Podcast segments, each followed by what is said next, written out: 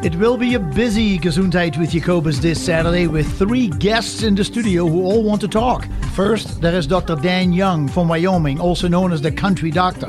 Joining him from the Bozeman Wellness Center will be Doctor Phil Cameron, chiropractor and applied kinesiologist, and Melissa Homner, certified health coach. Looks like fun. Join me to find out more. It's Gesundheit with Jacobus.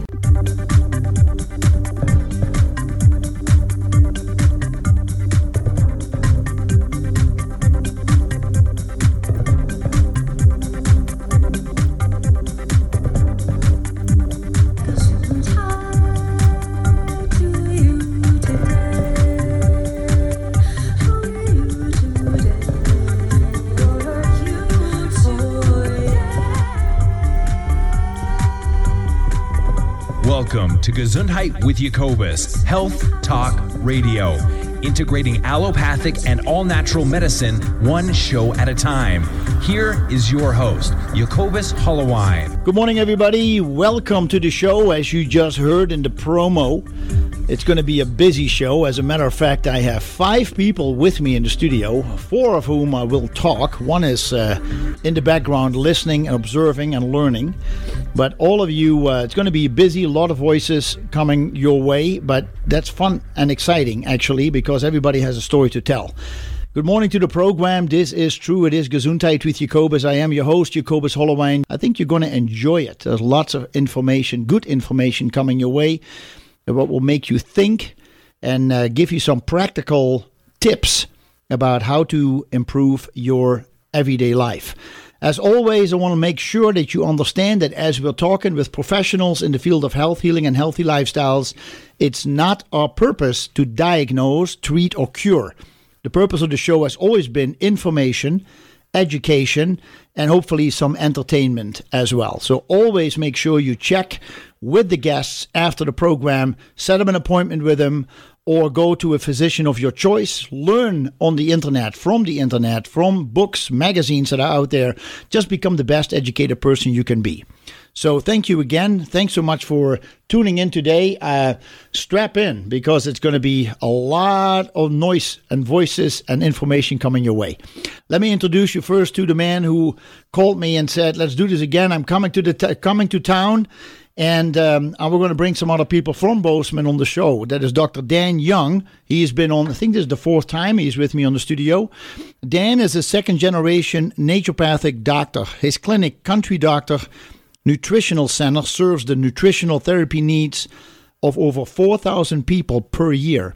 Dan is the author of Your Personal Guide to the Ultimate Healing System, eighteen Steps to Achieve Optimum Health.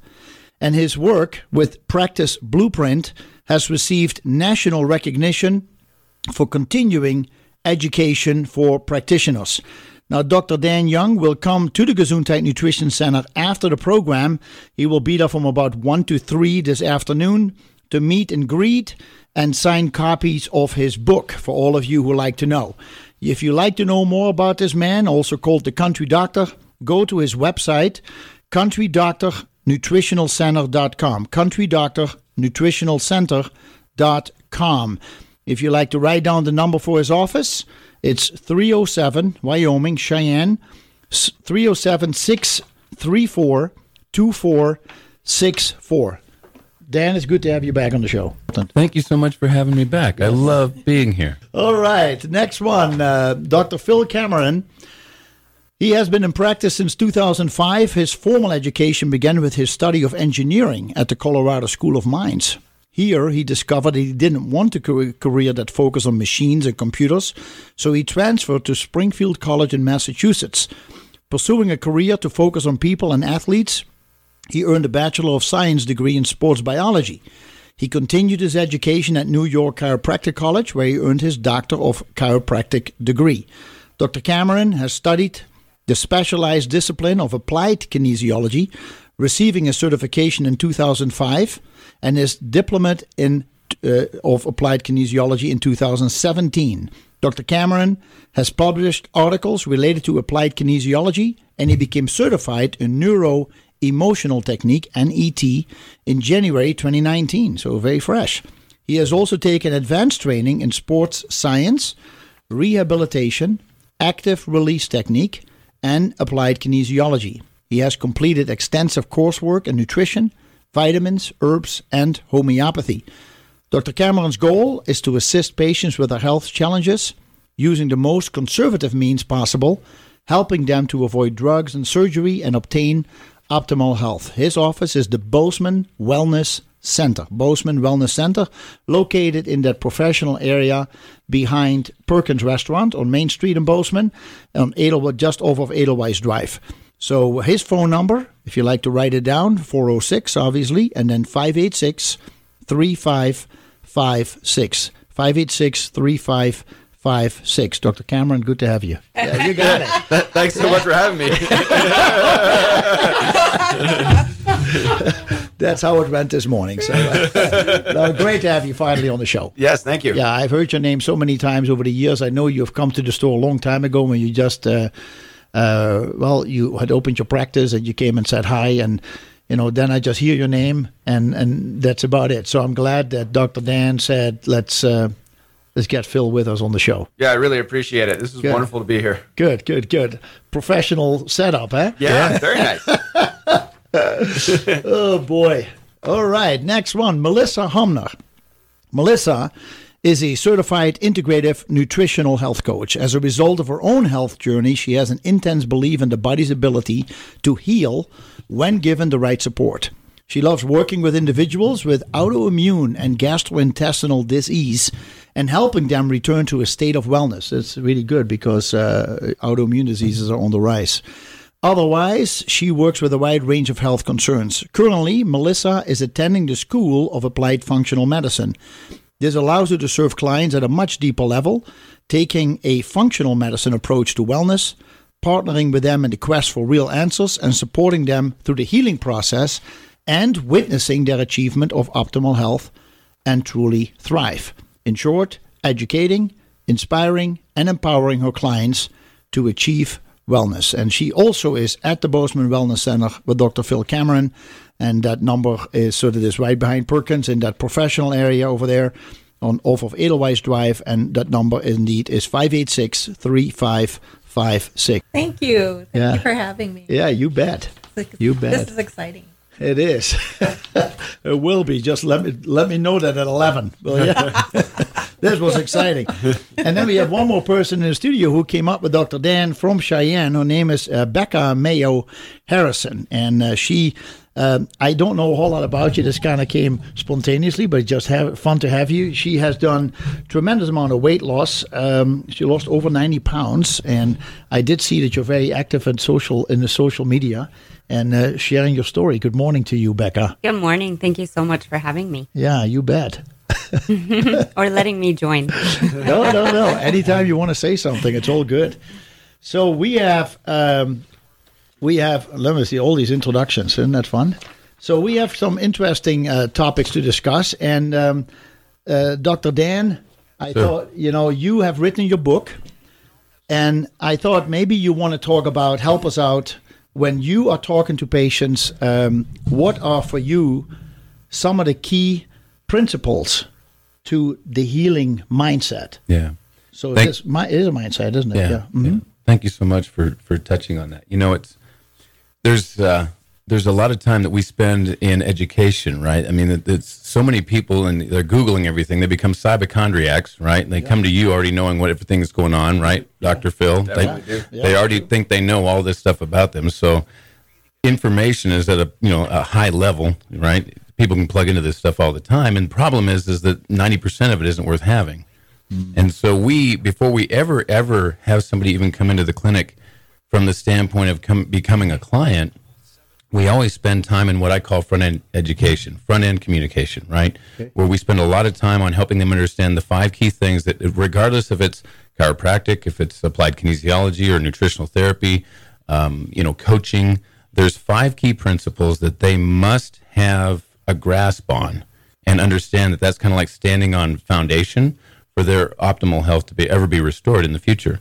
So so what we've done is we've just created a like a clinical orientation program that we try to share with other offices around the country. That's part of that national education program for the Practice Blueprint. Right. Is that that doesn't matter the modality. What matters is, is your client prepared to heal, mm-hmm. right? And so the first principle, which is like paramount, is that they need to understand that getting healthy is a process. It's not an event. I see. And unfortunately, we have a, a mindset in this country where if I take the pill for the ill, I'm healthy. If I don't have a symptom, well, I'm healthy, right? Yeah. Mm-hmm. If I don't, you know, if I'm not manifesting this, if it's not presenting a certain way, I must be healthy, right? And the reality of it is, I'm always reminded of that story about Jim Fixx, who started Runner's World magazine. Oh, yeah. Yeah, I read yeah. about him. Yeah, dropped dead at forty-four, completely yeah. asymptomatic.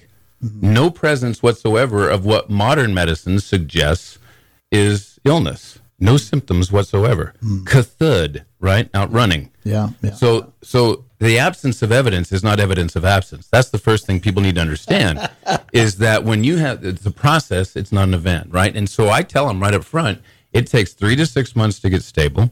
Yes. It takes one to three years to get well. And that's with some other components in place, right?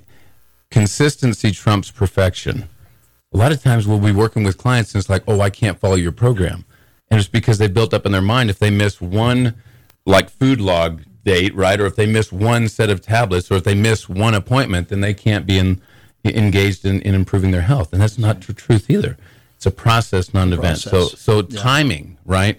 So I love sharing that with people right up front, regardless, again, of the modality, because that way, as us practitioners know, if you work with thousands of people like we have over the years, you have to buy time. You have to buy time in the client's mind. Now, oh, by the way, within the first five to seven days, you're going to notice a difference. You're going to see a shift. You may see some changes, right? You may see less of the expression of, of stress, right? Which is a symptom, by the way, is it's not disease. It's an expression of stress, yeah. lack of performance, right? That's what it is. There's no such thing as disease in the modern conception that people are thinking of. There's always an expression of lack of performance. So that's the key one, yeah. is process, not an event. Interesting. You have to stay, that's that's the first key, and there's four more. Yeah. Do you want me to keep going, or you, you guys chime okay in on with that? Him, uh, yeah. Chiming. We'll, sure. We'll I, mean, doesn't that, I mean, that makes, I mean, I do no, absolutely. That let, yeah. let, let's go through it because it will it's, be It's important because I think we all, to discuss. we all want to be on the same page, right? Yeah. I mean, there's no such thing as one modality better than another. That's not that I'm in my viewpoint, right? What what is better than other is educational points for the client. Yeah. What's going to keep them what's going to keep them with the process long enough to really achieve maximum results? That's the key. Mm-hmm. And if you can place their feet firmly on that foundation of mechanics and dynamics, which is my big thing, and Becca wants to puke a coat hanger because she's heard nothing about but mechanics and dynamics, mechanics and dynamics. But it's but you know, truth is truth, right? I yeah, call it sure. M D now. Mm-hmm. She's, you know, trying to I'm trying to abbreviate it, so slip it in there. Yeah, yeah. But the point is, if you don't have your feet as a practitioner firmly planted on the mechanics and dynamics of your office, then you are not projecting, and the impact, the ripple effect, and the impact that you can have in your community is going to be greatly diminished. We see it all the time. We talk to practitioners from all over the country, and these are the things that we, that's one of the things that we have to make sure that they've got a foot planted firmly on both pieces. If yeah. they have that in place, the modality will take care of itself. That's good. So part of it is also attitude. Yeah. Yeah, attitude yeah. is a big thing. You have to yeah. you have to kind of put the compass uh, towards where you're going to go, and yeah. then chime in. Yeah. Do it. Hmm. Okay. So, process versus event. You want to talk about and the next ones? Sure, why not? There's only two reasons why the human gets some time. You got, okay, six minutes, great. Yeah, no, you got more than that. You got ten minutes. Look at that, you got ten don't, minutes. Don't right let there. me dominate this thing now. You know I will, Jacobus. We've, we've done this before. Oh, yeah. So, the second key principle that every client needs to understand, regardless of the modality, is that there's only two reasons the human body becomes ill. In their mind, an mm-hmm. expression of lack of performance. Mm-hmm. One is the absence of something that should be there, or the presence of something yep. that shouldn't. Mm-hmm. Now, modern medicine says, modern medicine says that, and they agree with that, right? The problem is their approach. The approach is, even if you go to Mayo Clinic and go through their amazing two and three day entry, and they bring you in and they take you through all this battery of tests, and it's very impressive and very thorough and very sterile and all this other stuff, right? At the end of the three day entry to Mayo Clinic, yeah. they have one of two options to give you: a drug or a procedure. Mm-hmm. They have two tools, and that's it in modern medicine. That's why it's such a miserable failure. We spend three point three trillion dollars in this country for disease management, mm-hmm. not cure, not correction, not alleviation, not removal, management, mm. right? And that's mm-hmm. what we need to understand. One out of every four of those dollars, by the way, is for type two diabetes, which is one hundred percent correctable. But you have to get into the mindset of the person. Yes. Right? In yeah. order to correct it. Mm-hmm. So the absence of something that should be there or the presence of something that shouldn't. Yeah. So either a scalpel or a drug deficiency, right? If you're not yep. sleeping, Doctor Phil, you need an Ambien. Right? You have an Ambien deficiency. Obviously an Ambien deficiency. Yeah, right. Claritin if you were sneezing. yeah. You want to go hiking with your new daughter or something, right? And you're out there sneezing, right? Yeah. So you clearly have a Claritin deficiency. Exactly. You know? So, and I and I, I say that tongue in cheek, but that's really, I mean, it's... That's how it is approached. It's this, this right. it's, it's, it's, a, it's helping people escape from the this, that approach to healthcare. Well, if you have this, you must need that. And that's all, and that's all they offer. Yeah. Right? And so this is much more extensive.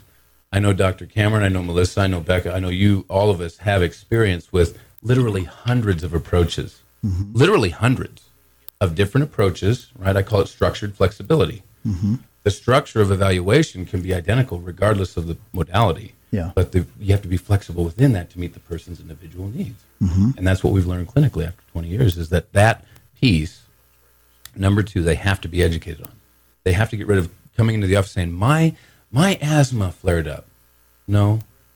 First of all, quit taking ownership of something that you don't know anything about, right? That's impacting your health in a negative way, right? Quit sa- quit talking that way. Yes. First off, yes, yeah. and uh, and let's let's find out what is what are you doing? What circumstances do you keep recreating mm-hmm. that pattern of stress in your life mm-hmm. that's allowing the manifestation of lack of performance? Yeah. Period. Mm-hmm. It's all based in performance.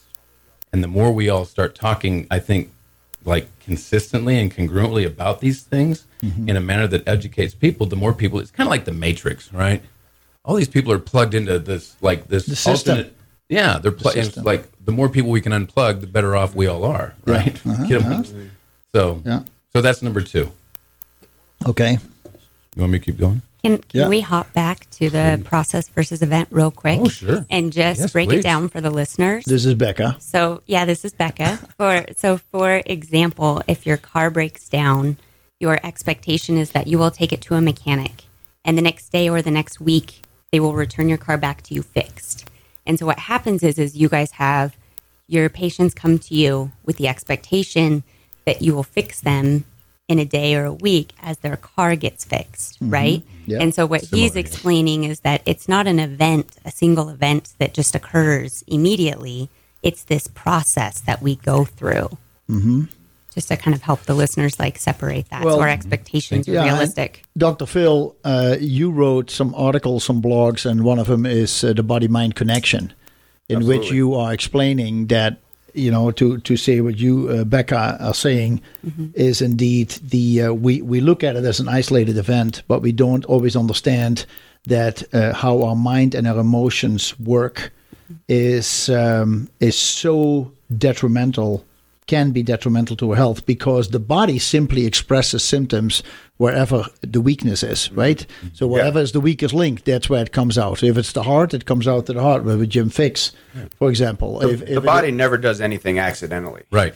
It's always a, a response to either a stress or an adaptation from stresses that have been going on for a long period of time.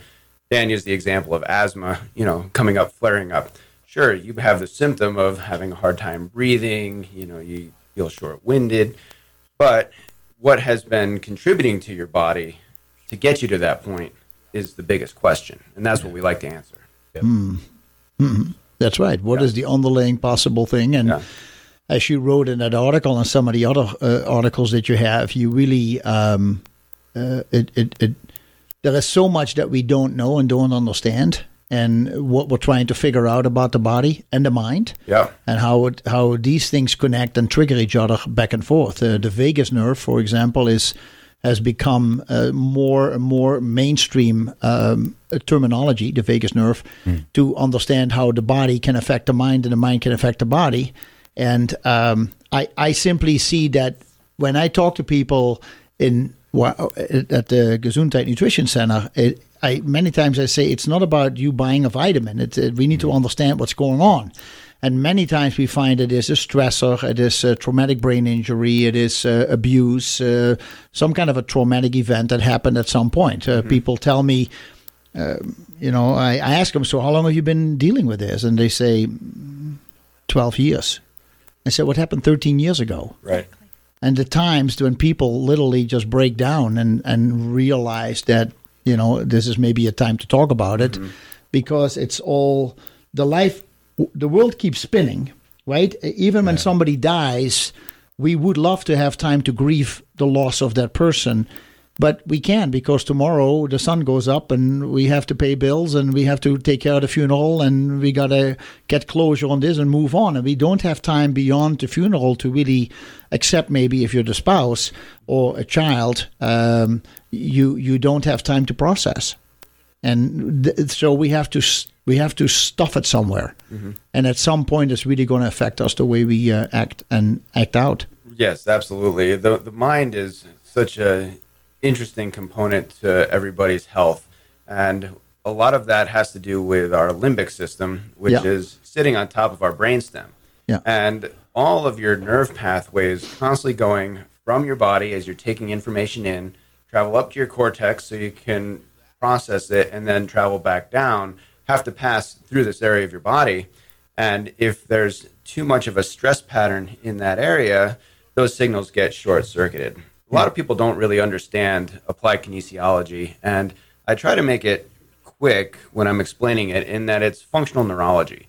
What we're doing is using a tool, which is manual muscle testing, to evaluate and see where there's an, a breakdown in the body. So as we're looking for those breakdowns, one of the areas that it comes from is definitely the mind and the emotions, and we see constantly that affects the structural system of the body. That affects sleep, that affects adrenal glands, hormones, biochemistry, you name it. Yeah. It's like a domino effect. Totally a domino effect.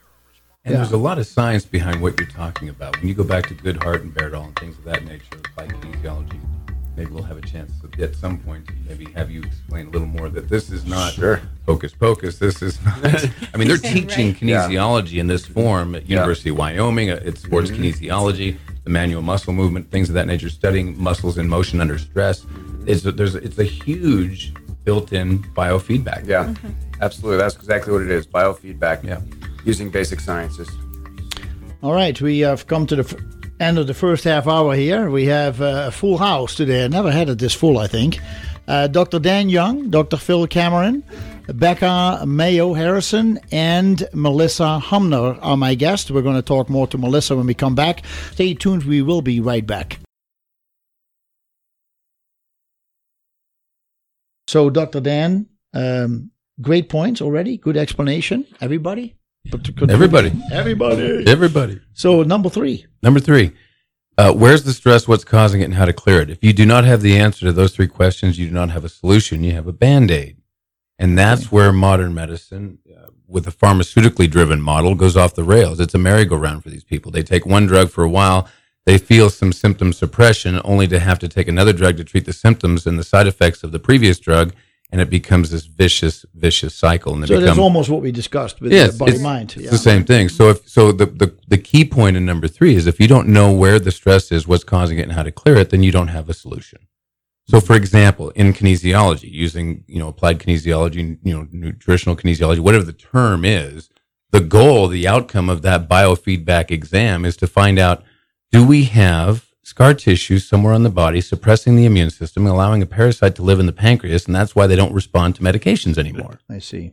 Right? He's right. laughing over there, but he knows yeah. he's probably had cases whose bodies told him that very scenario. That in our world, that's very common, right? Modern medicine world, it's, it's, un, it's unfathomable, yeah. right? Mm-hmm. Because we know, because we've seen it prove out clinically time and time again, that the uh, when you address the cause, the symptoms go away.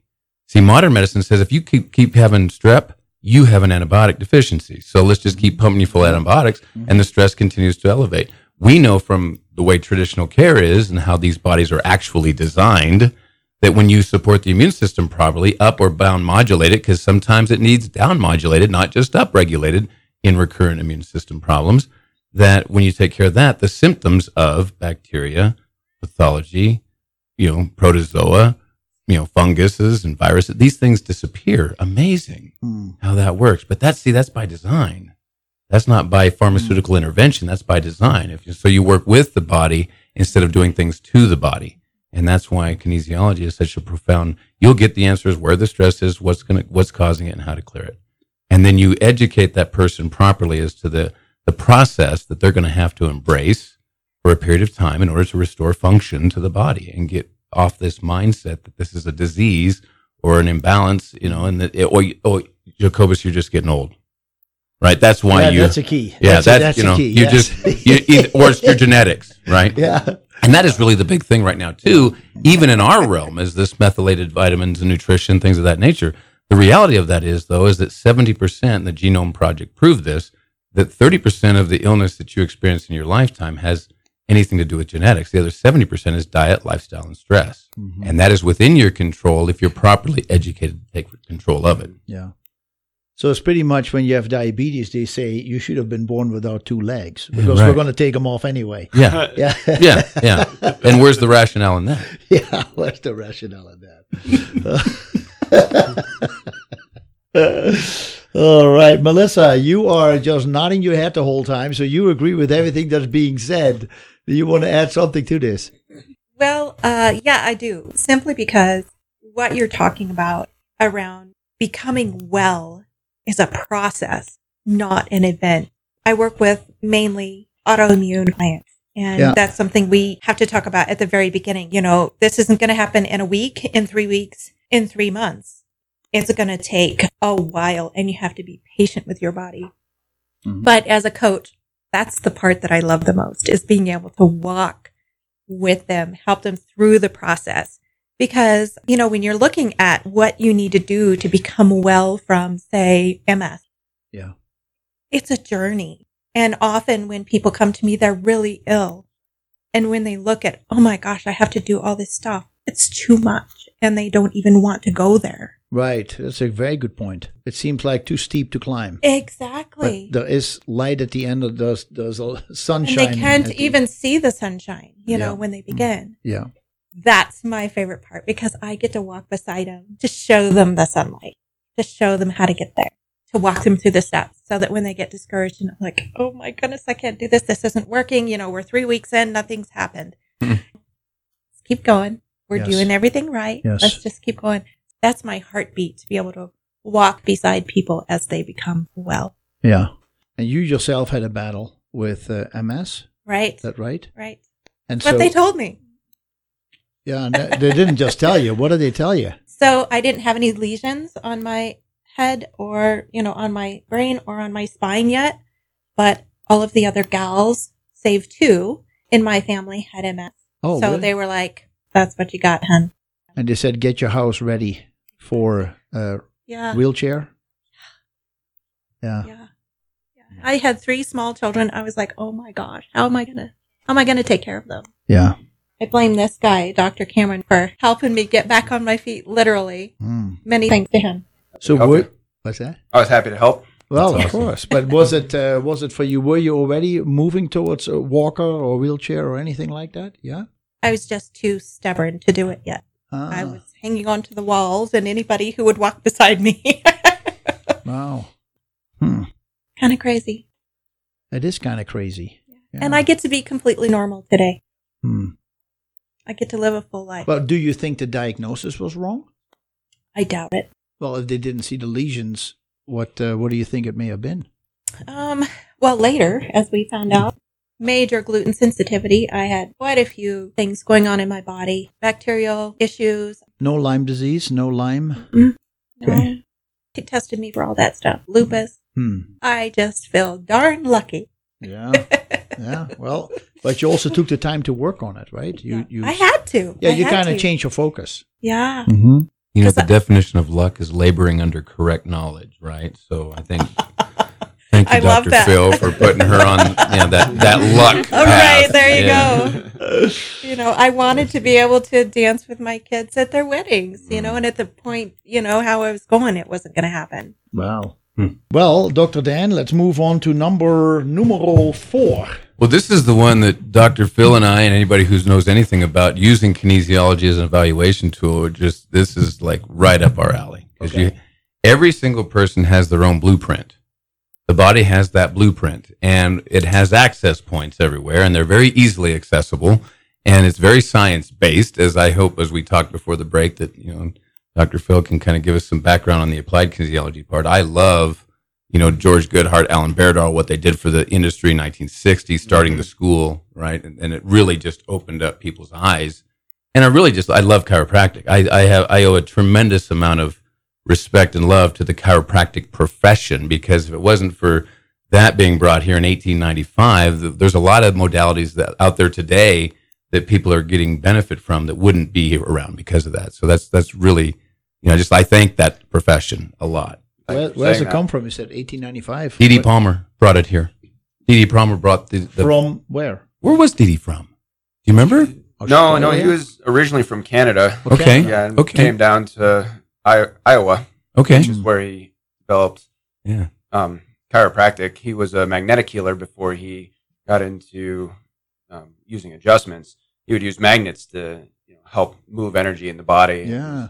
Uh, and... a learner. He was a school teacher. He did a lot of interesting things before, you know, becoming a, a doctor of chiropractic, the first yeah. one. Yeah. yeah, yeah. Huh. Hmm. Okay. So, yeah. so the body's blueprint, the neurological exam, the biofeedback, it never lies. It will always reveal to you where's the stress, what's causing it, and how to clear it. I see. So that you can identify either excesses or deficiencies and then put the purpose, person on the proper process mm-hmm. to heal. So those those are always connected. Yeah, they're always connected. Very simple, but very profound in its impact on the people that you work with, hmm. which leads you to number five, and I'll quit hogging everything over No, here. no, no, you're all good. I mean, but it is, it is, these are interesting uh, points because every, every layperson needs to understand this. They have to be grounded in this stuff, and yeah. you have to use the right thing, right order, in the right amount exactly. for the right amount of time. That's number five. That's right. So you have to do the right thing, right supplement, right adjustment, right... right environmental de-stressors, right N E T program, whatever it is, you have to identify what is the right thing that this person needs. This is no, you know, pharmaceutical medicine suggests that it's a cookie cutter approach.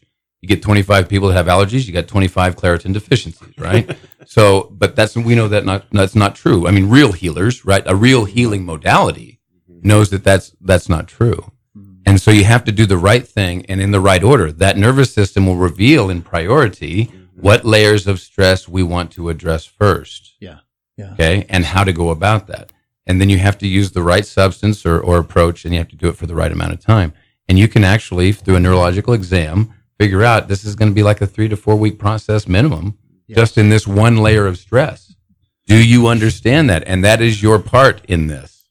I heard once that consistency is Trump's perfection. That's where the other education piece comes in too, in the mind of these Of, of our clients. They've been suffering. By the time they get to us, they've been dealing with stuff twelve years, as you mentioned earlier. Mm-hmm. So we're having to position them instantly to understand this is a different approach. It's going mm-hmm. to work, but you have to be patient and consistent. Put forth exactly. the effort. You don't have to be perfect. Yeah. But you're going to, and this, you're this one thing, we're going to have to do the parasite thing earlier in the pancreas, right? And the mm-hmm. scar is suppressing the immune system as a result, allowing the parasite to be there. Yeah. They might have to do, you know, ten to twelve rounds of this, you know, for days, and then take ten days off. And they might have to do that six times mm-hmm. to really unravel that stress, right? Mm-hmm. And so everyone's different. And with the neurological exam, the, the kinesiology that we use, uh, it's able to reveal those things to the person. And it makes sense once that, once it kind of clicks, okay. it makes sense to them. And it, they, they embrace those five principles, those five pillars. And when they have that down and we remind them of it constantly, right, then we're actually empowering those people to, when they don't, they can't see, you know, Melissa or Doctor Phil or me or you at the, you know, at the Gesundheit Center, right? Mm-hmm. They can't coach with Becca for whatever reason. They are empowered to stay on that path for the rest of their lives. That's how powerful that is. Yeah. So, the, the, uh, and we, we probably should explain to people what applied kinesiology is, or muscle testing. It's uh, um, Uh, it is a confusing topic for some, for a lot of people. Mm-hmm. A lot of understand. People. A little yeah. hocus pocus. Um, so tell us, uh, maybe Doctor Phil, whoever wants to talk about it, um, what what really happens here. I, I can I can probably tell what I know, but I would like you to explain it, please. Sure. Well, I'm a diplomate in applied kinesiology. I'm the only diplomate in the state of Montana. And to become a diplomate, you have to be a member of the International College of Applied Kinesiology. You have to go through a certification exam. You have different requirements. You have to publish a few papers. And what that International College of Applied Kinesiology does is it creates a foundation and a framework for really overseeing the the skill and the technique of applied kinesiology. And a lot of people think that applied kinesiology is just pushing on an arm. And that is the, the farthest thing from the truth you would ever, ever see. So uh, when we do applied kinesiology, we're looking for the response of the body to a manual muscle test, which we put a body in a certain position and we test specific muscles, which to do that, we shorten the muscle, putting it in its shortest, strongest position, and then ask it to hold a contraction. This is different than doing a strength test where you start with long muscle fibers and you shorten them, you know, seeing how much weight you can move. So as we do manual muscle testing, that's going to tell us a lot of different things. So when I go through an examination, I'm looking at lots of different muscles in the body to see where you're not getting the right signals. Huh. And when we find that area that's not getting the right signal, we have to ask the question, why? Why isn't it getting the right signal? And that can be from a structural problem. That can be from a physiological problem. That can be from a breakdown in the um, energetic system of the body, the mental, emotional, and the acupuncture, uh, you know, ways that the body works.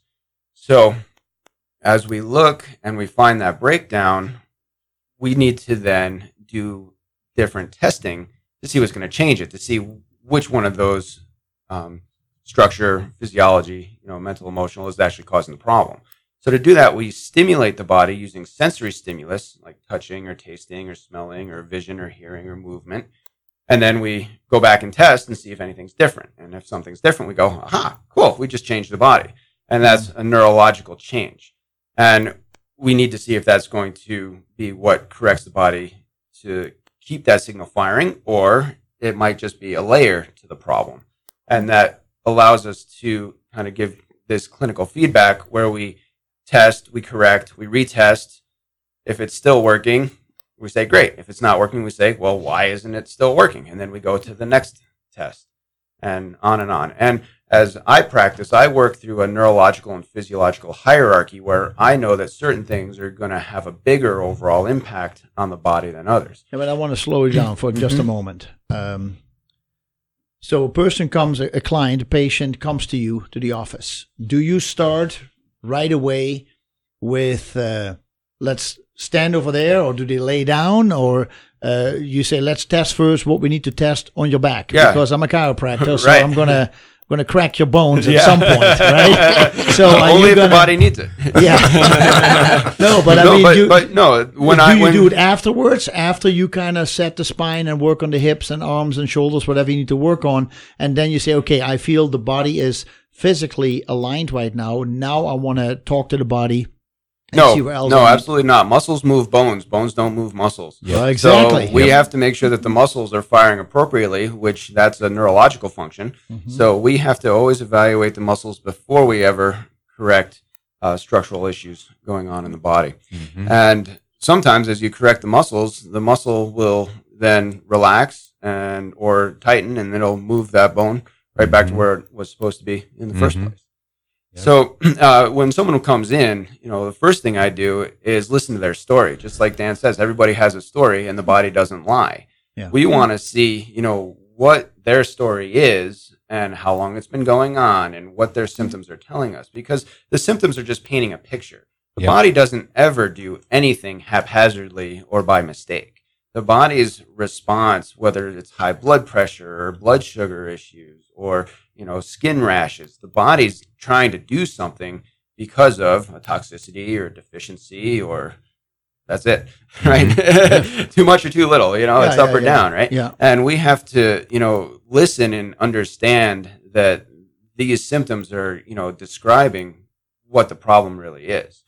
So we always go through a history. We always go through, you know, examinations, you know, first, you know, just a, a basic uh, general examination. Like a take-in, exam, uh, like, a, like a written abs- take-in also? I well, mean, yeah, there's absolutely, you know, uh, people, you know, again, writing their story, telling me their story, you know, we're feeling their story as we go through. We check blood pressure. We check, you know, different reflexes. We check, you know, all the vital signs and make sure that we're not, you know, dealing with an emergency situation or something mm-hmm. where, uh-oh, you know, this is going on. And, you know, we do blood work. We do lab tests. We do things that, you know, we want to, you know, look to see if there's things that we can't tell by touching the body. Yes. You know, yeah. So it, it's a big picture. It's all a picture, and it's all just telling us, you know, more about this person's experience.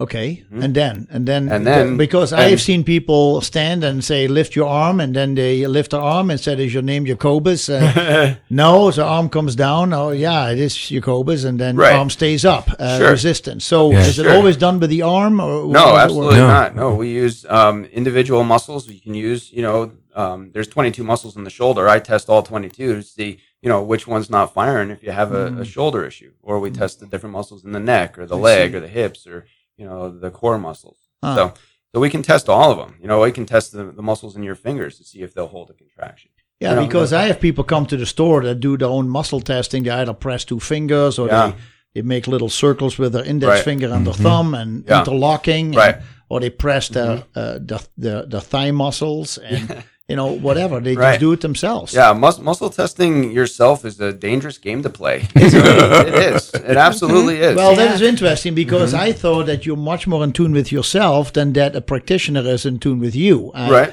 I, I have heard of people say with kinesiology, you kind of need to balance yourself first with the individual, so the, the body will actually talk sure. in a balanced or the same level with the practitioner who's doing the actual testing. Right.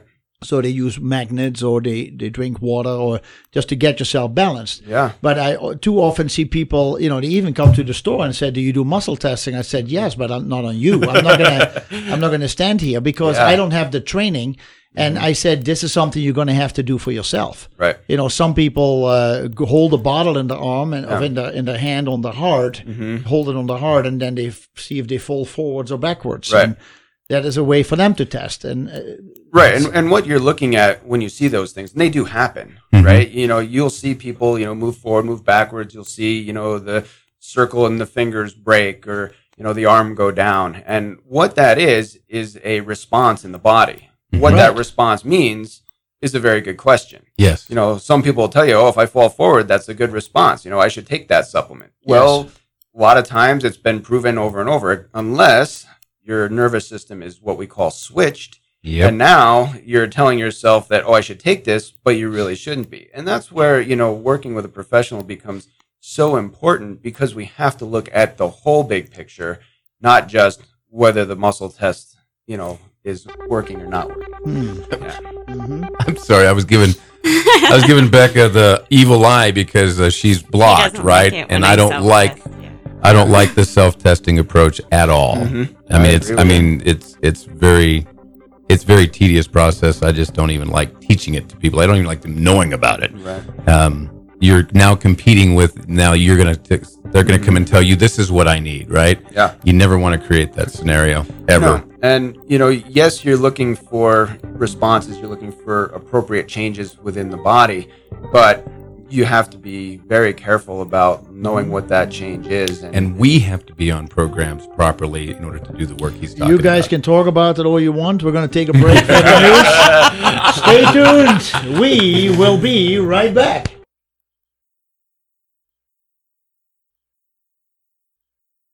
Uh, we were talking in the... Um, Uh, talk about applied kinesiology. I want to go into that, but I, I want to hear another voice. Uh, Becca? Uh, yes. I actually have an example I would love to share, um, because for anyone who's new to... Is that the, the one where Doctor Dan said, please don't give that example? No. That yes, one? that's... The, no, that's not it. It's a long walk back I'll, to Cheyenne. I'll save that for the end of the show.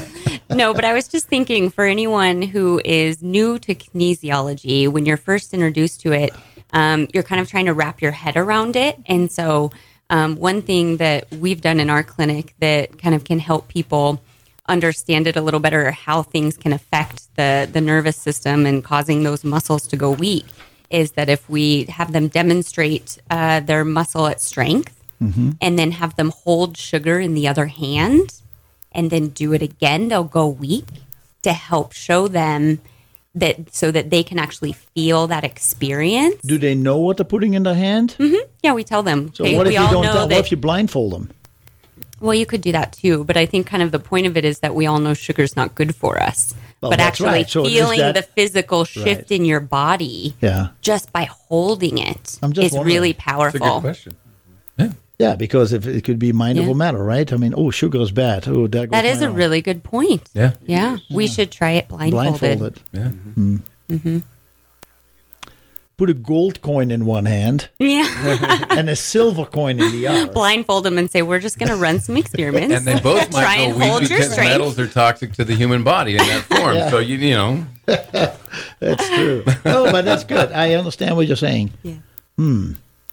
Just Mel- an idea. Melissa, yeah. as a health coach, do you, since you work in Doctor Phil's office or with him in the office, you work independently, or do you work, uh, I, I don't know exactly how it works, because you are a health coach. Correct. You work with people, and you mm-hmm. work with gastrointestinal disorders is what you like mm-hmm. to work with, and with uh, with uh, autoimmune disorders. Mm-hmm. And uh, was it that uh, one of you was talking about Crohn's disease? Somebody has Crohn's disease. Was that with you or was it with no, Becca? It was it Becca. Was Becca. Yeah, yeah, my mom actually has Crohn's. And that is kind of why you got started in the uh, in your health field. Yeah, yeah, I didn't even realize it, but my journey started at the age of nine when my mom got very, very sick. Now this was twenty-five years ago, so they didn't know what Crohn's was. So when my mom got sick, she obviously went to the doctor because that's what we're all taught to do. Yeah. And um, so for me, from about ages nine to eleven, my mom was pretty much in bed. And so there would be some days I wouldn't even really see her unless I went into her room. Yeah. And so as a child in very formative years, watching my mom go from doctor to doctor to specialist to specialist and get sicker and sicker, I did not grow up with the, the mindset that doctors know all and that they have the answers to everything. I grew up with the mindset that I'm confused. I thought they're supposed to be, you know, making us better, and they keep making my mom sicker. I don't understand. Mm-hmm. And so that would that always stayed with me. And then in my twenties, um, I was on a very unhealthy path, and I was overweight. Decided one day, okay, I'm done. I need to like make a change in my life, completely turn my, did like a one eighty on my lifestyle, lost ninety pounds, um, went through a bit of my own health crisis as I went, right? As I, as when you go through dramatic weight loss like that, you tend to stir things up in the body, right? Yeah. So things that had been kind of um, developing for several years, but then as I'm losing the weight, brings them to the surface. My body starts working on healing. I go through some healing crisis. Yeah, good point. And I go straight to a naturopath yeah. because I knew I'm not going there. I know I saw what they did to my mom, right? And so that's where I kind of, and then um, it sparked this passion in me, and um, yeah, found Doctor Dan and Country Doctor Nutritional Center, and just very, very passionate about sharing that message and positioning the body to do what it's naturally designed to do. Your weight gain, mm-hmm. was that a result of uh, your sadness uh, about your mom, or confusion about medicine, or was it uh, frustration I about it was, relationships you were in with people? What was, was a, it? It was a combination of things. I don't think it was one thing. Um, I grew up. I grew up in a in a. I grew up not really eating vegetables or real food. I had every drive-through menu memorized by the age of ten. My wow. my parents were, I was an only child, and my parents worked a ton, so our dinners consisted of, consisted of hitting a drive-through on the way home. So I so I sort of had these patterns before I was even an adult, and then as I, you know, obviously through my twenties, just kind of yo-yo dieted, so trying to get the weight under control, but then always somehow ending up weighing more than I did before I started the diet. Right? Right. I think everybody's kind of familiar with that. Yeah. Um, aside from, you know, life in your twenties tends to knock you down quite a few times. Mm-hmm. And depression, anxiety, I'm sure partly also fueled by a poor diet. Yes. And just really not on this good path. And so I don't think that it was one thing, but I think there was several things contributing just in my life at that time. And then I just reached this point one day, and I will never forget it, because I had my first son. He was six months old, and he tried to grab a cookie I was eating. And I thought, well, you can't eat that. And then I thought, oh, like, if I really want my kids to be healthy, yes, I have to make a change. Mm-hmm. And it just, something clicked. And someone like five or six years earlier had said to me, you should never eat something you wouldn't be excited about feeding a small child to nourish them.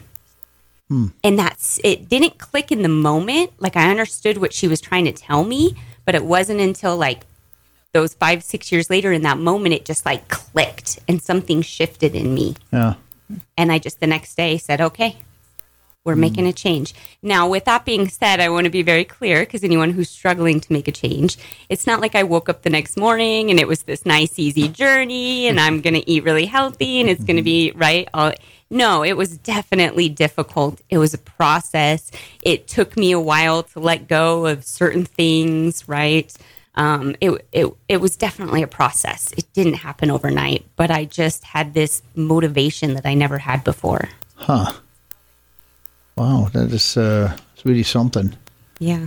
The um, losing weight that quickly, you mentioned earlier, uh, you ended up with certain therapy or stuff came out. I mm-hmm. I know, and I think we all have heard that fat holds on to both mm-hmm. hormones imbalances as well as emotions. Mm-hmm. So that is what you're talking about when you when you were losing the fat. And were you also exercises on top of that? Were you doing?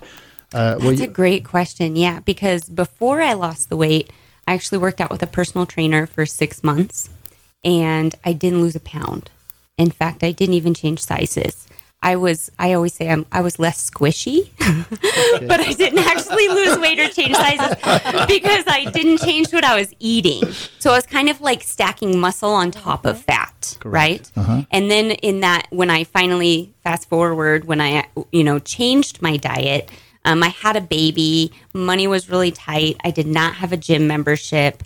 So what I did was I really just put everything into focusing on what I was eating. Yeah. And I would take my baby and walk. I would just walk. Perfect. So I didn't do anything intense, but I would make sure I was getting that physical movement. But it was a really good lesson for me that the food really is the majority of it. Exactly. And the, and the exercise is the support to that.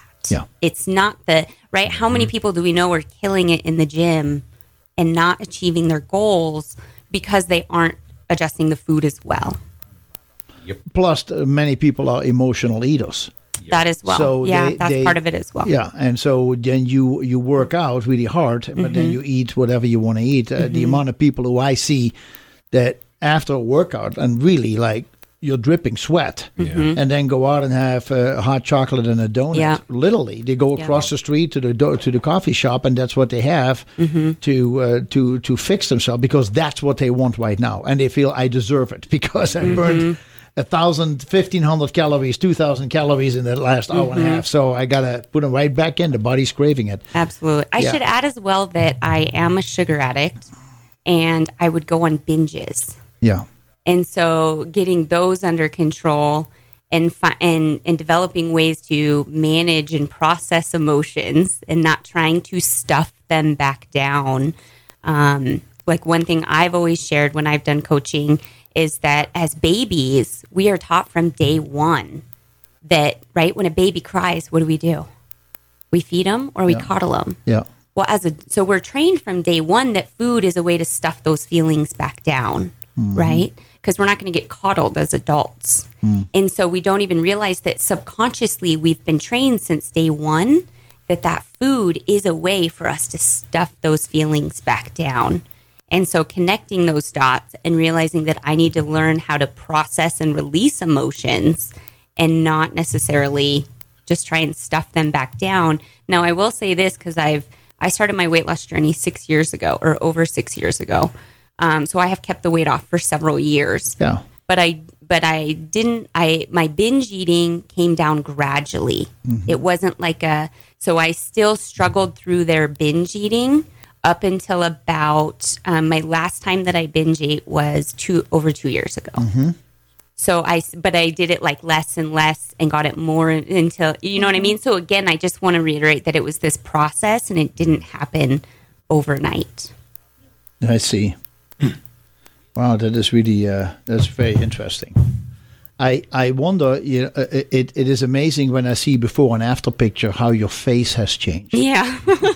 Because you're smiling, you're smiling on the picture when you were heavy. Uh-huh. But it's a whole different smile yeah. than yeah. what you have yeah. today. Yeah, it, I, I can just see that um, uh, in in many ways you were not happy with yourself the way your life was going, and that mm-hmm. gave you enough motivation to. Mm-hmm. Uh, and I saw the picture, some of the pictures that you took of yourself mm-hmm. on the internet, how you changed when you lost the first thirty pounds. And, you know, when you start, you just don't know where it will come off, right? You don't know if it's coming mm-hmm. out of your shoulders or is it... Uh, Whereas we have, let's see here, perfect. If it comes out of your uh, out of your abdomen or out of your shoulders or out of your thighs mm-hmm. or your buttocks, it, it, it we don't know. Mm-hmm. But you keep going the journey. Now, how did you know that? You know what is always interesting with weight loss? When does the body stop? Mm.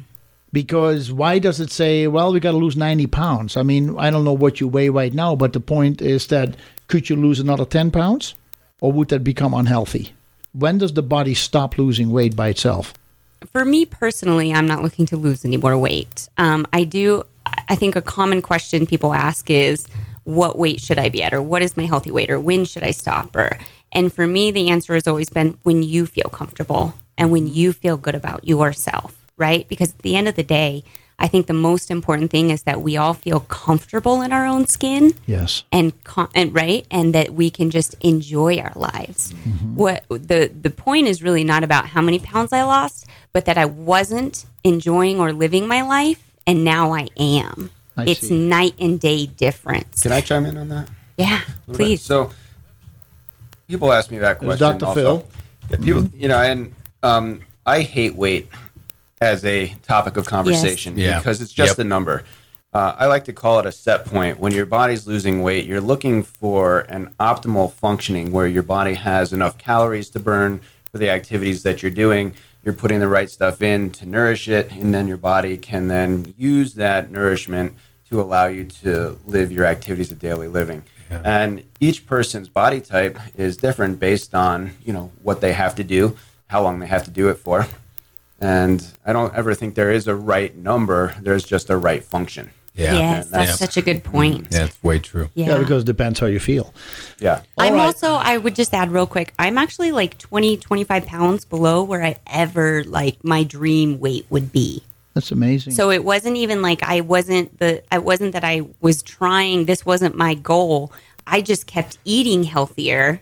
Mm-hmm. And my body just kept making adjustments. Mm-hmm. And it's also important to point out, too, because I've watched, I know in watching Becca, and I know that, that, that Doctor Phil and Melissa will, will concur with this. I know you, too, as, as well, Jacobus, that, you know, when people come to us and they say, here's my concerns, allergies, weight, and insomnia, no energy, right? And they list these things out. And we as practitioners know that that's not the problem. The problem really is at the core, what have those things taken away from you in terms of the quality of your life? Mm-hmm. That's what you have to plug into. As mm-hmm. it, and it doesn't matter. Again, going back to the you know the top of the first hour, the modality is not the issue. The issue is restoration of performance, mm-hmm. right? And the quality of that life restoration. So all of those things that people come in, they do the symptom surveys and they list all that stuff, and it's great intake, and it and it makes sense. Yeah. But at the core of that is, what are you going to gain back by not having those things in your life? What has that stolen from you? How has that kept you from performing the way you want? Are you out there on the basketball court with your with your grandkids like you want to be? Or, you know, you don't get rid of asthma for the getting rid of asthma's sake. Yeah. You get rid of asthma because it's keeping you from doing things in life that you desperately, dearly want to do. Yeah. That's why you get rid of asthma. Mm. And that's the other reason. You have to plug people into that and get that anchored for them. And that's what pulls them through the tough times. That's what pulls them through filling out food logs every single day for six months. Mm-hmm. Breakfast, lunch, dinner, beverages, and snacks, and adjusting gradiently, getting them there, right? Mm-hmm. That's what pulls people through. That's a journey. Yeah. Definitely. Okay, we have a few telephone calls. I don't know how many we get in. Now, the person in Cheyenne, good morning to you. What's your name? How can we help you? Good morning. My name is Craig. Hi, Craig. Is it with a C, Craig? What was that, sir? Is it a C, Craig, or is it Greg? Craig. Craig. Right. I know this guy. Oh, boy. Yeah, Dan and Becca know me. Okay. Good Hi, morning Craig. to you. Thanks for calling. Well, it's my pleasure. The The question that I, I, I was going to bring up is, what are some of the, the best ways to start changing and working on your diet? I mean, you know, like, I have a lot of trouble with, I like sweets and I like carbohydrates. How can I start working those out of my diet? Can I go first? This yeah. is Becca. So what I would say is the very, very first thing you should do is spend some serious time figuring out why you want to make those changes. Huh.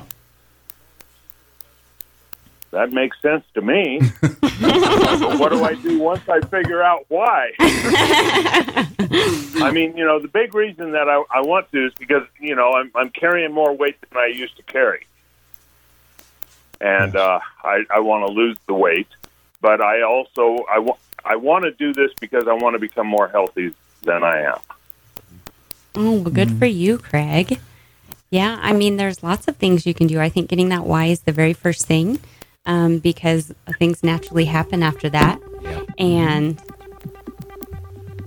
and um, you know, obviously getting a good coach, getting a good plan. I can put, I can turn you on to a good coach, Craig. I also, this is just like a quick tip, but hibiscus tea oh. I have found is very helpful in um, when you're kind of detoxing from coming down from sugar and carbs. Hibiscus tea can help with that. I'll even make it and ice it like in the summertime and have it just ready to go in the fridge so that if I get that afternoon headache because I just went down on sugar. Let's do this. Uh, we have a hard break coming up, uh, Greg. If you want to, you, you want to stay on for five minutes through the break or you want to call us back? Um, I, I can stay on. Thank you. Let's do that. Folks, we will be right back. Stay tuned, please.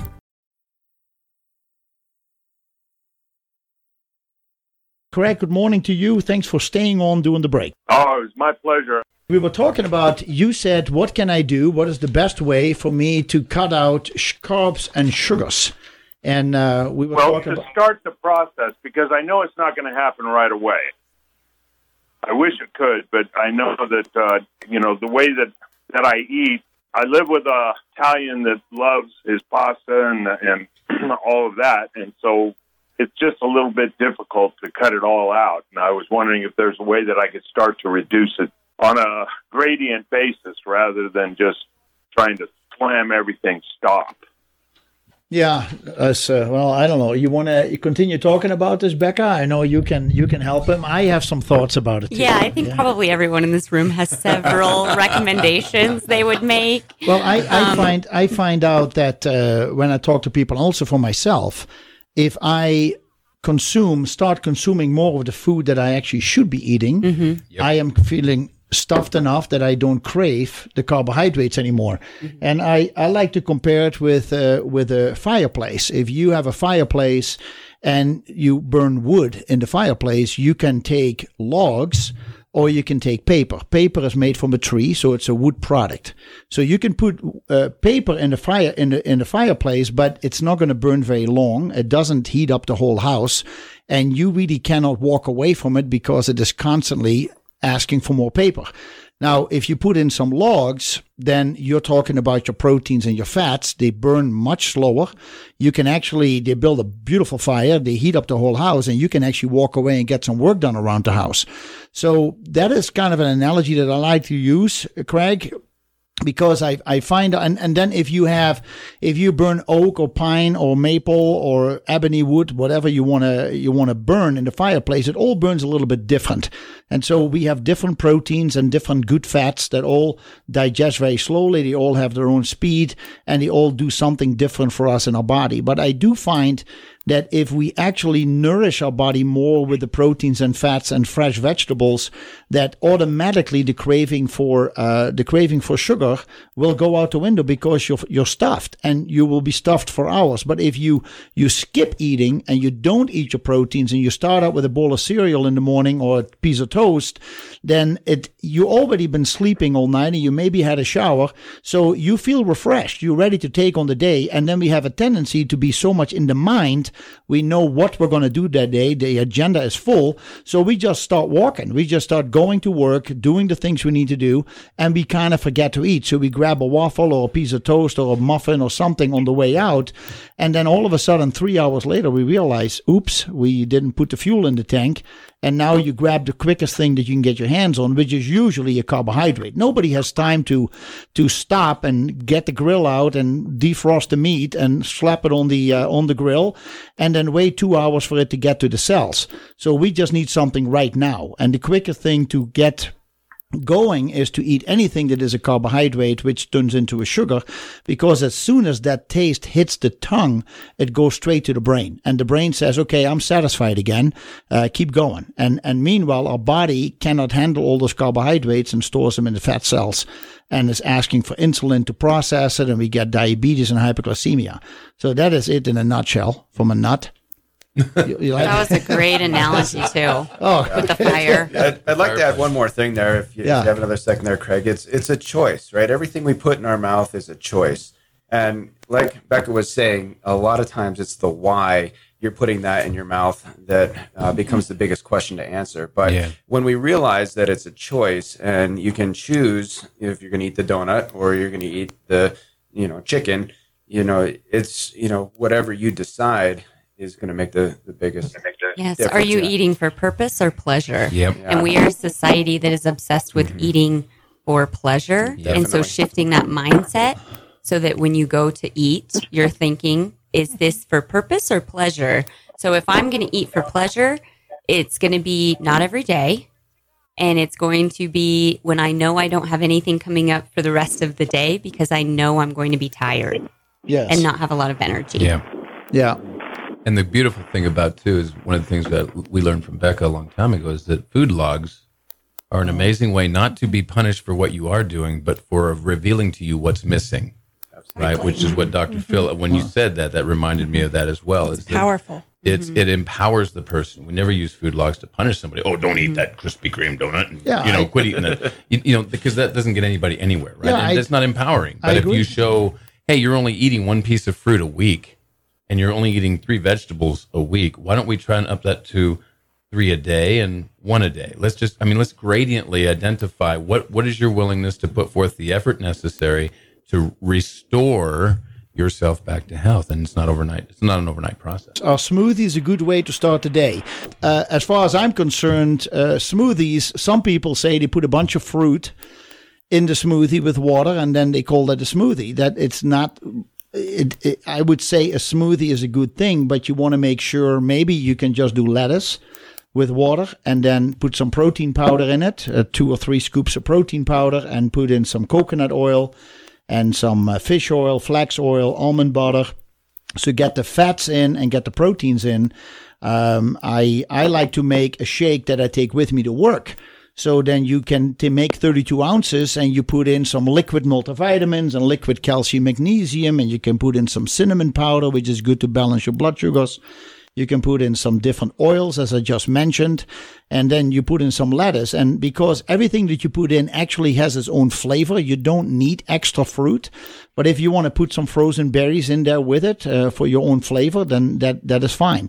But the thing I like about smoothies is that uh, you can put anything in with a liquid or a powder, and there is so much available these days. And then you take it with you to work or wherever you go, so that you drink eight ounces several times a day. When you feel the craving, you just take something that contains all these proteins and fats, instead of just, you know, and then you can still have breakfast. And maybe you have some eggs and sausage for breakfast, and then you go out and you're you're filled. And then when you get hungry again, maybe by ten o'clock or eleven o'clock in the morning, you take eight ounces of that shake that you made. And then you have lunch, and then you take eight ounces mid-afternoon if you get hungry.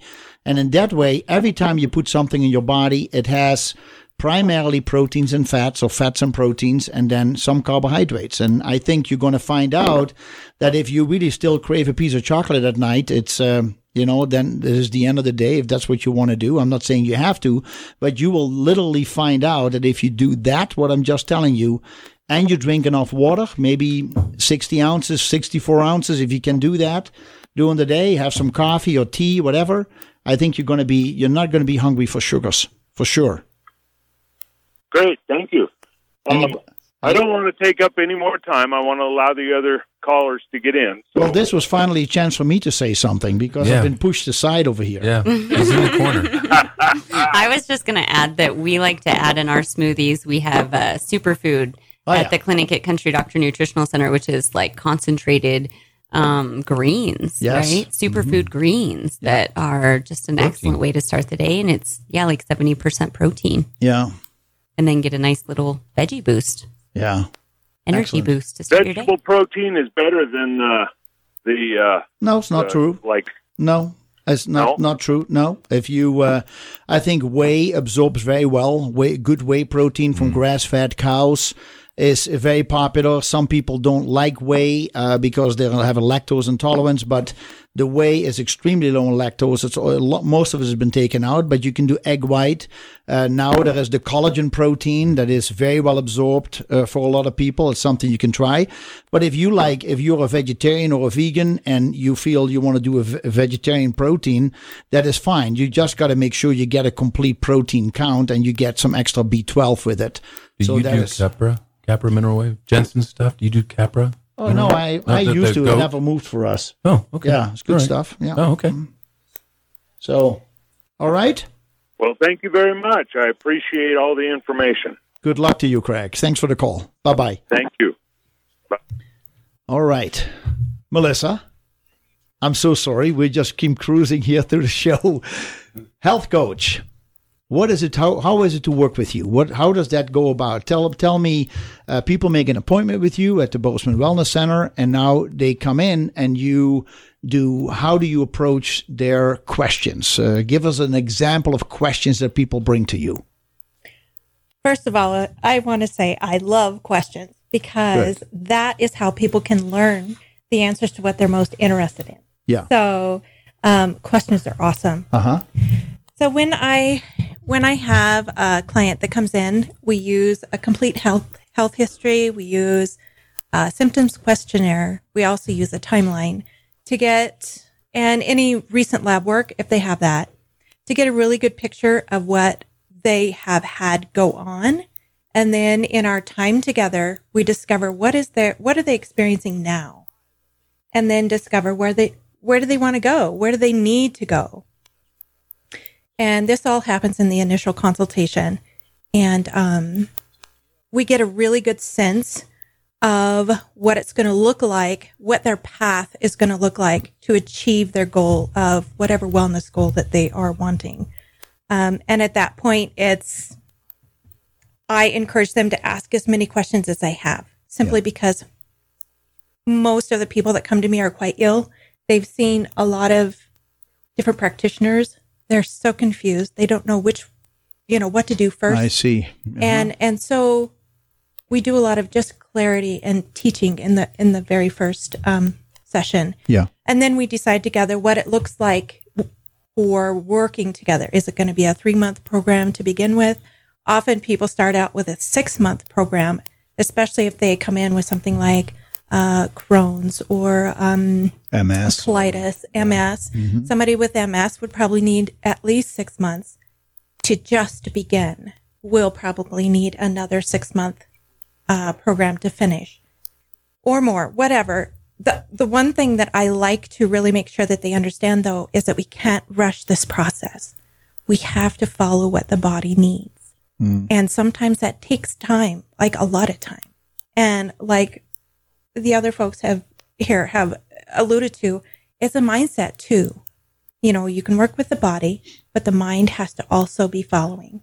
So, you know, it's a full body, full process that we go through. Um, like especially somebody with uh, fibromyalgia, a lot of times that's a long road back to health, but um, they can do it. Mm. I just finished with a client um, two weeks ago. That she's one of her um, closing comments to me in our final session together was, I feel like I can live life again. Mm.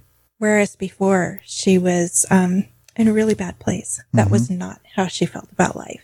She's excited about grandkids and starting her own business. And she's just growing and, and becoming this person that mm-hmm. she didn't know she could be. And she's in her sixties. Mm. and I'm so proud of her work. But yeah. that's what can be accomplished when you work with the body. Give it time to heal. Uh, fibromyalgia is a complicated issue in one way, right? Because uh, there is different theories about what it is and where it comes from. And uh, that some people have said it is an aluminum toxicity because of a magnesium deficiency. And you need some um, you need some pectin to, in order to remove some of these, uh, these heavy metals. Um, but there is also a book that I read that says that, in his opinion, and he's been a medical doctor for forty-one years, in his opinion, fibromyalgia is suppressed anger. And he says it is, you look at it, and I have let people read the passage of his book, and you literally see him nod their head and said, oh my God, yes. And they have had some traumatic experience or things just didn't go the way they wanted, and they constantly keep hitting these doors. And they get ang- more angry and angry and angry. And so that memory is in their muscles. And every time they even think about it or they get exposed to it, they tighten up just a little bit. And eventually that turns into a fibromyalgia. And so he is talking about that it really has to do with too much adrenaline in the body and too much cortisol. And that needs to be, we need to help to balance that. It's very interesting. And uh, it is a it is a great process. Is is any of that something that you felt has come out with your work with people, that there are these traumatic events that need to be worked through and be released? Yes, and but I would like to look at it at a diff- in a different way, because when when we work with a client, or when I work a, with a client, we follow what the body needs. Whether it turns out to be toxicity that's at the base of it, whether it is, um, you know, a traumatic event, which for her, it was. Mm-hmm. It started from a really bad situation when she was in second grade. Oh, wow. Yeah. And one of the biggest wins we had is she began to speak her truth. Yeah. And it began to switch her from the fight or flight to the rest and restore. And she learned to practice that throughout her days. Mm. But um, as to your question about trauma and about anger and suppressed anger, I've seen that a lot in other autoimmune conditions. It's like people can't let that out. Correct. Or everything that's is it. stuck yeah. in their body. Mm-hmm. Mm-hmm. And um, that's one reason why I really value working beside Doctor Cameron, because he's able to use the N E T technique to really help release that. And that can open the door to healing that they never thought could happen. Yes. Does hmm. that make sense? Oh, absolutely. Absolutely. And that, that's really interesting because, Doctor Phil, if I can ask you to join in on this. Yes. Um, if you, you have somebody come in with a, a pain, an ache of pain, back pain, neck pain, uh, pain in the ass, so to say. Uh, Is he that kind of doc? Just curious. Well, whatever muscle he's testing, yeah. I'm, sure, I'm sure he'll fight that sphincter muscle. It's very true. No, but if you um, if you don't know where to start, but Melissa is working with somebody and say and says to you, um, I I really have felt in my initial intake with this person that there is this trauma that mm-hmm. is sitting there. Do you then? Does that? I'm sure that helps you to to do the kinesi- applied kinesiology uh, to to test for specific things. Probably speeds up the process, wouldn't it? Um, it it does help to definitely get feedback and understanding about where a, a person's coming from. But the body, I'm never at a loss for what to treat. Right. The body's always telling me right. what needs to be treated, and the emotions are a huge part of chronic disease, chronic pain, things that have been going on for a long period of time. And the neuro-emotional technique is a uh, branch of applied kinesiology where we look at hidden emotional traumas. We call them neuro-emotional complexes that are stuck in the body like you're talking mm-hmm. about. And it's not just anger. It can be fear. It can be um, you know, shame, shame, grief, yeah. you know, low self-esteem, vulnerability. You know, all these emotions that we all have all the time are just ways that, you know, we're trying to process our environment and our situation that we're living in. I mean, emotions are designed to protect us, really. Yeah. I mean, you don't want to be walking down the trail and think that there's a, you know, bear that's going to jump out behind the rock, you know, right. without being aware that, oh, he might be there. I should get my bear spray out. Right? You know, yeah, yeah, yeah. You know, so yeah, yeah, that yeah. fear can be very important for us to be able to survive. But if that fear gets trapped in our bodies, yep. now your nervous system is in a sympathetic fight or flight state all the time. If your nervous system is constantly looking out for that bear, you know, you don't have the give in your nervous system to allow your body to calm down. So your body's just staying, you know, in that pain all the time, over and mm-hmm. over and over again. Yeah. And we hide it. And that's where, you know, when you talk about, you know, hidden anger or these different traumas that have gone on for years and years, your nervous system is suppressing the conscious thought of it because you don't want to be consciously thinking about the bear. But your limbic system, your subconscious brain, is always thinking always. about the bear. Mm-hmm. And that's, you know, a huge problem for a lot of people's huh. health conditions. And one of the reasons why I found it very important to study the neuro-emotional technique and really help with these chronic cases to really help them get over it. Wow. How how do you determine if someone needs N E T? Well, there's a very specific reflex that uh, we check for in the body. So uh, doing applied kinesiology, I'm often starting from a weak muscle where, you know, say you've had chronic back pain and you have a, uh, you know, let's say a, a weak hamstring muscle uh, or a weak hip muscle, and, and that's contributing to your back pain. So you touch the reflex that relates to the emotions, which is across the forehead, like you go, oh my gosh. You know, you put yeah. your hand on your forehead, right? Yeah. Well, those are where the emotional reflexes actually are. And if that actually strengthens the weak muscle, that tells me now I have an emotional issue that I have to consider as causing part of this problem. Hmm. And yeah. then we go into, you know, dealing with that emotion through the N E T process. I see. Yeah. yeah. Hmm. So then the person has been tested by Doctor Phil and then comes back to you, still working with you. And that helps you then to set up a protocol. Well, we gotta go. It looks like we're at the end of the hour. Uh, do you then start a protocol with the person uh, based on that, or how does? Uh, shall we talk when we come back? I would like to understand how we do the next steps. Certainly. Okay. Cool. All right. So stay tuned for hour number three with these four guests. We will be right back.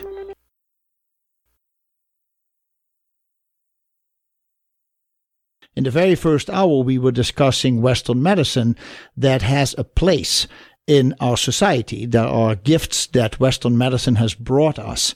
However, the approach to actual long-term healing and building the immune system to make us stronger on our own is not well understood in West, Western medicine and not very well applied. It is very much Band-Aid work and medication, coming up with the idea that we are somehow lacking medication, we are lacking surgery, we are lacking the therapies that are being proposed. We have to look, what we're discussing over here today on the show is the approach that we are a body, a mind, and a spirit. And we need to work and balance these together. If you're only in the spiritual level, what you consider spiritual, you're not balanced. And uh, if you're only working on your physical body and working out like a maniac, you're emotionally not stable uh, many times. And if you're not, if you're just working on your own psychology, you may not be able to to be successful in in other relationships uh, and other things that you're doing to your body. So we simply need to learn how to find a balance, whatever that balance is for us. We're all individuals. We all have our own blueprint, as we mentioned earlier. We just need to find out what works best for us and, and have the desire to be better in twelve months than we are today in some some aspect or another. Is it reading a book, magazine, getting therapy, um, um, just starting to work out, um, changing your diet? There has to always be that desire to say, I can do a little bit better, or if I need to work on something in my in who I am as a person and what I express to the outside world and how I feel on the inside. And that is, if I'm... Oh, can enough. I chime in? Because this is Becca. Yeah, yeah, Because yeah. growth can be painful, right? Or, I mean, challenging. Sure, sure, But sure. we always should be embracing it. Yeah. Um, and it can be overwhelming. But if we aim, because I love how you said that we aim to be better, right, twelve months from now. If every day we aim to be just one percent better, mm-hmm. where are we at a year from now? Mm-hmm. Mm-hmm. Just love that. that. Yeah. Yeah. To and break it down for each day. Yeah. A little bit each day. Yeah, that's true. Good. And we're not all able to, and we're not robots, so we cannot just do things uh, simply because we put our mind to it. It, it will take... It will take time and effort and education, and mm-hmm. uh, really, it is a it is a team spirit. It is. We we need to uh, we either work with a partner, or we work with a friend, or we work with a practitioner. Uh, we need to find a support system that uh, gets us excited to wake up in the morning and to to say, what are we going to do next? And besides that, we have jobs, we have family, we have grandkids, or we have children. We need to, uh, there are certain responsibilities. So I have learned a long time ago that fanaticism doesn't get you anywhere. That's right. So it is, you have to find that balance. And no, there is no one set speed for everybody. You just, like you say, Becca, uh, if you, you, you try to improve every day a little bit, learn mm-hmm. something, read a page or something that inspires you mm-hmm. or something that you need to understand better, just read it and start putting it into practice or making changes in your diet. Uh, these are all key, some of the key principles in the healing modality, right? And the mindset, yeah. And I don't. And here's the thing that's amazing to me is that people don't understand how dynamic and powerful that is. Their, their attitude is it can't be that easy. It can't be that simple. You mean you want me to hydrate and eat veggies? Mm. And this is going to somehow have a lasting impact on the fact that I have, you know, Alzheimer's, yeah, or allergies. Mm-hmm. Or rheumatoid arthritis or fibromyalgia. Mm-hmm. And the reality of it is, is that all of those things that are named, this is what I'm really trying to beat the drum on with not just lay people, but practitioners. Stop reinforcing in people's minds that rheumatoid arthritis is a disease. It's a symptom of lack of performance mm-hmm. every single time. Mm-hmm. Allergies, mm-hmm. high blood pressure, mm-hmm. kidney failure. You know, we didn't have dialysis con- centers in this country until uh, modern medicine suggested that taking aspirin every day would be a good idea. Mm-hmm. We have two in Cheyenne, mm-hmm. busy all the time. Mm-hmm. Because when you take from nature the safeguards that were with the white willow bark and you yeah. remove that primary substance and you feed it to the body over and over and over, it plugs up the filtering tubules. But if you don't it, give it just the wh- white willow bark by itself, it doesn't do that. Isn't that fascinating? Yeah. Mm-hmm. It can really, truly be just that simple mm-hmm. and that dynamic and have that lasting of impact on people's lives. Mm-hmm. But they have to embrace it and do it and have to experience it, right? They have mm-hmm. to do it for themselves over time. Yeah. You know, when does a baby walk? It walks when it's ready, but it doesn't walk at two months old. It doesn't no, walk, it doesn't. Sometimes not six, sometimes a year and a half, who, yeah. you know. But the baby walks when it walks, and that's how the body restores. Well, it is funny how that you bring that one up, because as parents, there are plenty of parents who yeah. want to see, they can't wait for the child baby to walk. walk. Yeah. So they put them in these walkers, and it's like, they're not ready. You know, just, right. They'll get yeah. up, they roll over, they sit up, they fall over. You know, when they're ready, they have ninety years left to walk. You know, yeah. just give them the time. And my doctor told me Might I as well have... drive, put them in the car and give them the license before right. they're one years old. Exactly. You know? My doctor says, I have this. And it's like, no, your doctor's wrong. You don't have this. You have an expression of lack of performance. That's what you have. Mm. And quit beating the drum on, I have allergies. I have asthma. I have rheumatoid arthritis, right? Mm-hmm. Get off of those kicks and start yeah. educating people properly, because if they're not standing on the right foundation mm-hmm. and understand the mechanics and dynamics, if they can take control and get back healthy again, yeah. they're never going to get there. Mm-hmm. And then they're going to go to their friends and family and say, oh, another thing that didn't work. Right? That's because right. they're not properly yeah. positioned. Yeah. They're not being properly positioned to mm-hmm. have it be the response they're looking for. Mm-hmm. Mm-hmm. Just my yeah, humble good. opinion. Very good. Well, we'll leave it right there. Melissa, we were talking at the end of the last half hour about uh, you working with people, individuals, and then um, you work with Doctor Phil Cameron at Bozeman Wellness Center, and he is able with his uh, be a diplomate in uh, uh, applied kinesiology uh, to help you to perhaps let the body express where the the possible causes, the deficiency, the uh, the excess, and then you have this information. Then how does it work? Then so now all three of you have insight in what's going on with the per- all three of you. I mean, also the individual who's working with you. Then how do you approach that from there on out as a health coach? I love that you said all three of us, because the client is the most important piece of yeah. this equation. Mm-hmm. And their level of knowledge and understanding is so important. Yeah. Um, so after they've been able to go through an N E T treatment with Doctor Cameron, during that treatment, um, they're able to clear that emotion. Um, and it may, you know, these things, especially if they've happened years and years ago, we've got layers of protection around that incident or those emotions or that anger. And we have all these reasons why we want to keep it. You know, usually it's a defense mechanism. But as we work together to really let, uh, facilitate the body being able to let that go, when the client comes back to me, we just continue on the same path. Mm-hmm. You know, keep working with the body, what they need next, you know, first, second, third, we just keep doing the same thing. And often those layers are going to need to be peeled back again until we get to the real bottom base issue. Mm. Um, so, yeah, it's really powerful. Yeah. The the, uh, the the collaboration to be able to work with me, to walk beside them as they process this stuff and, and, and come through on the other side. So we sound, I've heard, I've had talked to people who are a health advocate. Mm-hmm. That's different than a health coach. Is that right? Correct. I mean, a health advocate uh, kind of helps you to navigate your, navigate you through the system, uh, exactly. help you get in touch with certain doctors and what this is explained, sure. it isn't that. Mm-hmm. A health coach is really somebody who you can talk to on a regular basis and, exactly. uh, and, and who is guiding you as a coach yeah. uh, to warn you for possible problems that may occur uh, as you go on your health uh, journey, or will encourage you when you feel down and um, give you tips, right? That is that is what a health coach is doing. Yeah, and using the information that we gather in our sessions, that's all part of the healing path for this these people. You bet. And it's part of the care path. Mm-hmm. Um, so using the information, especially like lab work, we can see, you know, different things like, you know, low vitamin D, or, you know, different deficiencies in the body, mm-hmm. using the um, symptoms, you know, something very simple. Do they need more magnesium? You know, just very simple things like that. Yeah. Um, and working through, but a lot of it is lifestyle choices. What are we going to do with why you got here and how you got here? How are we going to change those patterns? Right.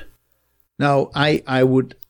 understand that if somebody comes and works with you, they will be completely open to your suggestions, right? Otherwise, they wouldn't come to you. Exactly. Right? We make that assumption, yes. Thank you. Yes. And if not, you grab that muscle and you tie it behind the back and lift it up a little higher. Right? Oh, gosh, yeah. Mm-hmm. Yeah, settle that muscle once and for all. Um, but I really like them to understand why we're doing what we're doing.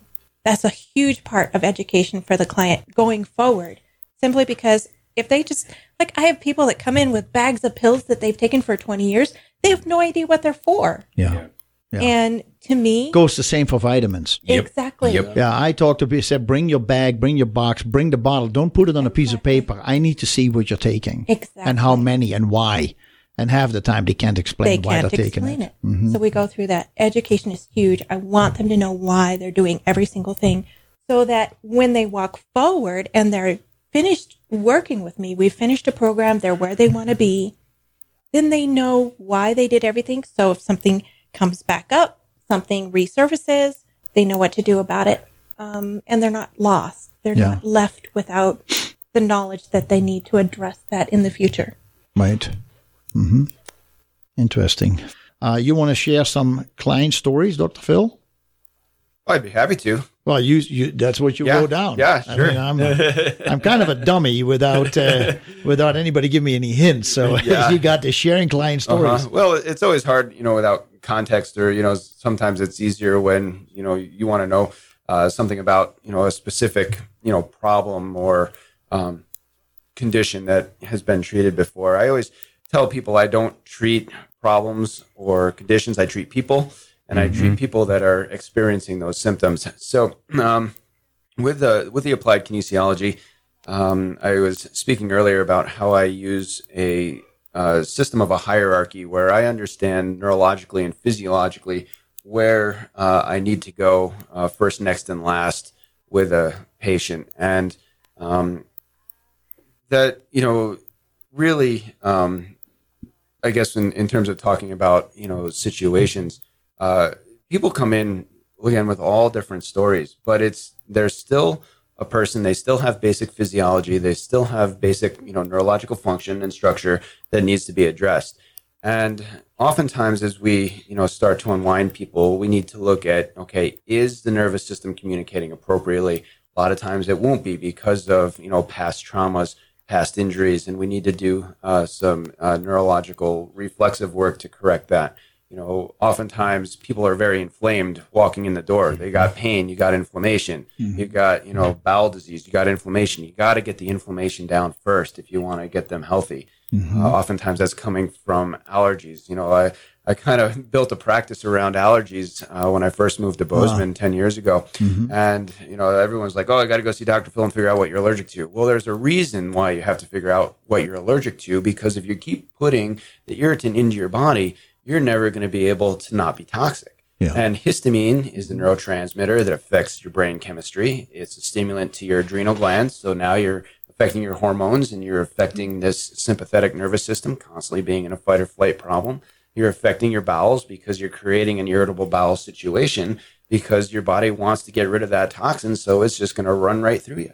Mm-hmm. And if we don't address that, you know, then people, you know, just never get well. And we have to look at the immune system, and we have to look at the hormonal system, and we have to look at how their body's absorbing and utilizing those digestions, how they're uh, through their digestion, how they're getting rid of those toxins. And then what's also going on with their structure, because your movement, every time you move, you know, you're actually stimulating your nervous system. We talked earlier about um, how Becca, you know, would just go out and walk. Walking is one of the key essentials to being healthy. Yeah. If mm-hmm. we don't walk, you know, that's what our bodies are designed to do in a cross-crawl pattern. Mm-hmm. And if we don't walk, we're not stimulating our brains. And uh, if you look at what's happening uh, in our society, we're a very, mm-hmm. very sedentary society now. You know, everything that is coming out on the market is trying to decrease the amount of, you know, work that we're doing. I mean, you look at a new car, it's got a backup camera on it. Nobody has to do a spinal twist and turn around anymore to see what's behind them. All they got to do is look forward at the, you know, at the, the camera. And, and it's, that's a good such, one. It's yeah. such a deficiency of, of yeah. movement that's happening in our society that, you know, of course people are hurting, because actually movement blocks pain. So the more you move, the better you feel. Yep. And that's a, a neurological phenomenon. So, so we're eating worse and worse, and then we're moving less and less. less. Well, that's interesting, because more and more people are part of a gymnast or gym, and they go to fitness. Right. But I think the issue but comes up. Fitness isn't health. No, fitness is not the key. Uh, it's helpful. It's part yeah. of the path, right? Part Absolutely, of the process. Yeah. But if you don't eat healthy and replenish what you've yeah. just been using, then you're only wearing out your body, yep. and yeah. then you start having inflammation exactly. also. Yeah. But at the same time, if you, uh, like you say, we have uh, we have more food, but we have less nutrition. Food. Yeah. Right? We have less nutrition. And mm-hmm. if you, uh, uh, that is, God, what's going on with this music? It's again a break. Last break. Can't believe it. We talk too much. We need to be more quiet and listen to the clock ticking or something. All right. Well, uh, we're coming to the end of this uh, half hour, and then when we continue, we'll uh, we'll wrap it up for today.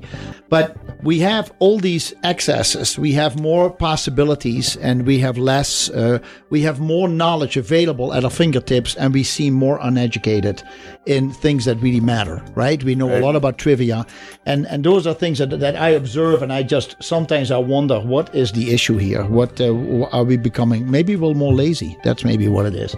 All right, we're going to take a short break. Uh, stay tuned. Gesundheit with Jacobus. We'll be right back.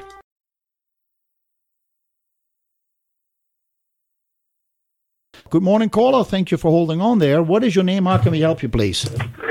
Jacobus, this is Joe. Hey, Joe. Good morning to you. Gonna, I was listening to the post. You got the right people on today. Great. It's a great show. Thank you, Joe. But the reason I'm calling, I wasn't going to call. That last song you played brought that uh, that anger in me about Hollywood. Oh, yeah. these doctors these doctors will have a lot of business, because Hollywood is a destruction and the cause of half the problems that these people are trying to solve from Hollywood. Mm. I aim at Hollywood for causing all the crime, the diet, the drinking, the divorce, the family unit. Everything is on Hollywood. And when you played that last song, I don't know where you got it from. Man, it, it brought back memories. And I got a lot of memories, believe me. Oh, I know you do have a lot of memories, Joe. But anyway, you're a good man, and I just hope that uh, you live to be one hundred years old to keep this program going, because it's important to the people that don't understand what these poor doctors go through, or specialists that give time to study and try to help the human being when the outside forces, like I say, Hollywood, yeah, uh, that cause drugs and everything else, is destroying what they're trying to do for the human being. Yeah. So anyway, have a beautiful day. Thank I'm you, Joe. I'm going to go down there to buy that book. Have okay, that sounds great. Appreciate it. Bye-bye. All right, my friend. Bye-bye, Joe. Appreciate it. Um, by the way, the book.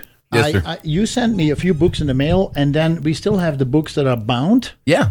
Are they the same as just a different it's delivery, different, or did you upgrade delivery. It? Just a different delivery. Okay, cool. Yeah. Because I have still some left of that. Yeah. Oh, cool. Cool. All right. You know, Sam, he touched on it. It's worth commenting on, at least in my perspective, is that people think knowledge is power. Yeah. And really, it's not, right? It's it's more debilitating than it is empowering. The more we know, the less people seem to do. It seems, right? And they start playing that what if game. Well, what if I do this and it doesn't work? Or what if I go to that person and it doesn't help? Or what if I go to, to Melissa and I can't afford to do it long enough? I mean, they start playing all these games, this mental gymnastics, yeah, instead of playing the game of let's find out, right? Mm-hmm. Come to the Gesundheit Nutrition Center, come to Bozeman Wellness Center today and really explore, get answers, right? Mm-hmm. The reason I wrote that book was not to answer questions. It was to get people asking better questions. That's the reason we put that material together. That's right, yeah. There's no such thing as a book that's going to answer all the questions, because, you know, because everybody's different, yeah, and everybody has different needs and their different perspectives, and, and they have things that they need to be focusing on that are specific to them. And they may be unique. They don't fit that cookie cutter mold, right? Yeah.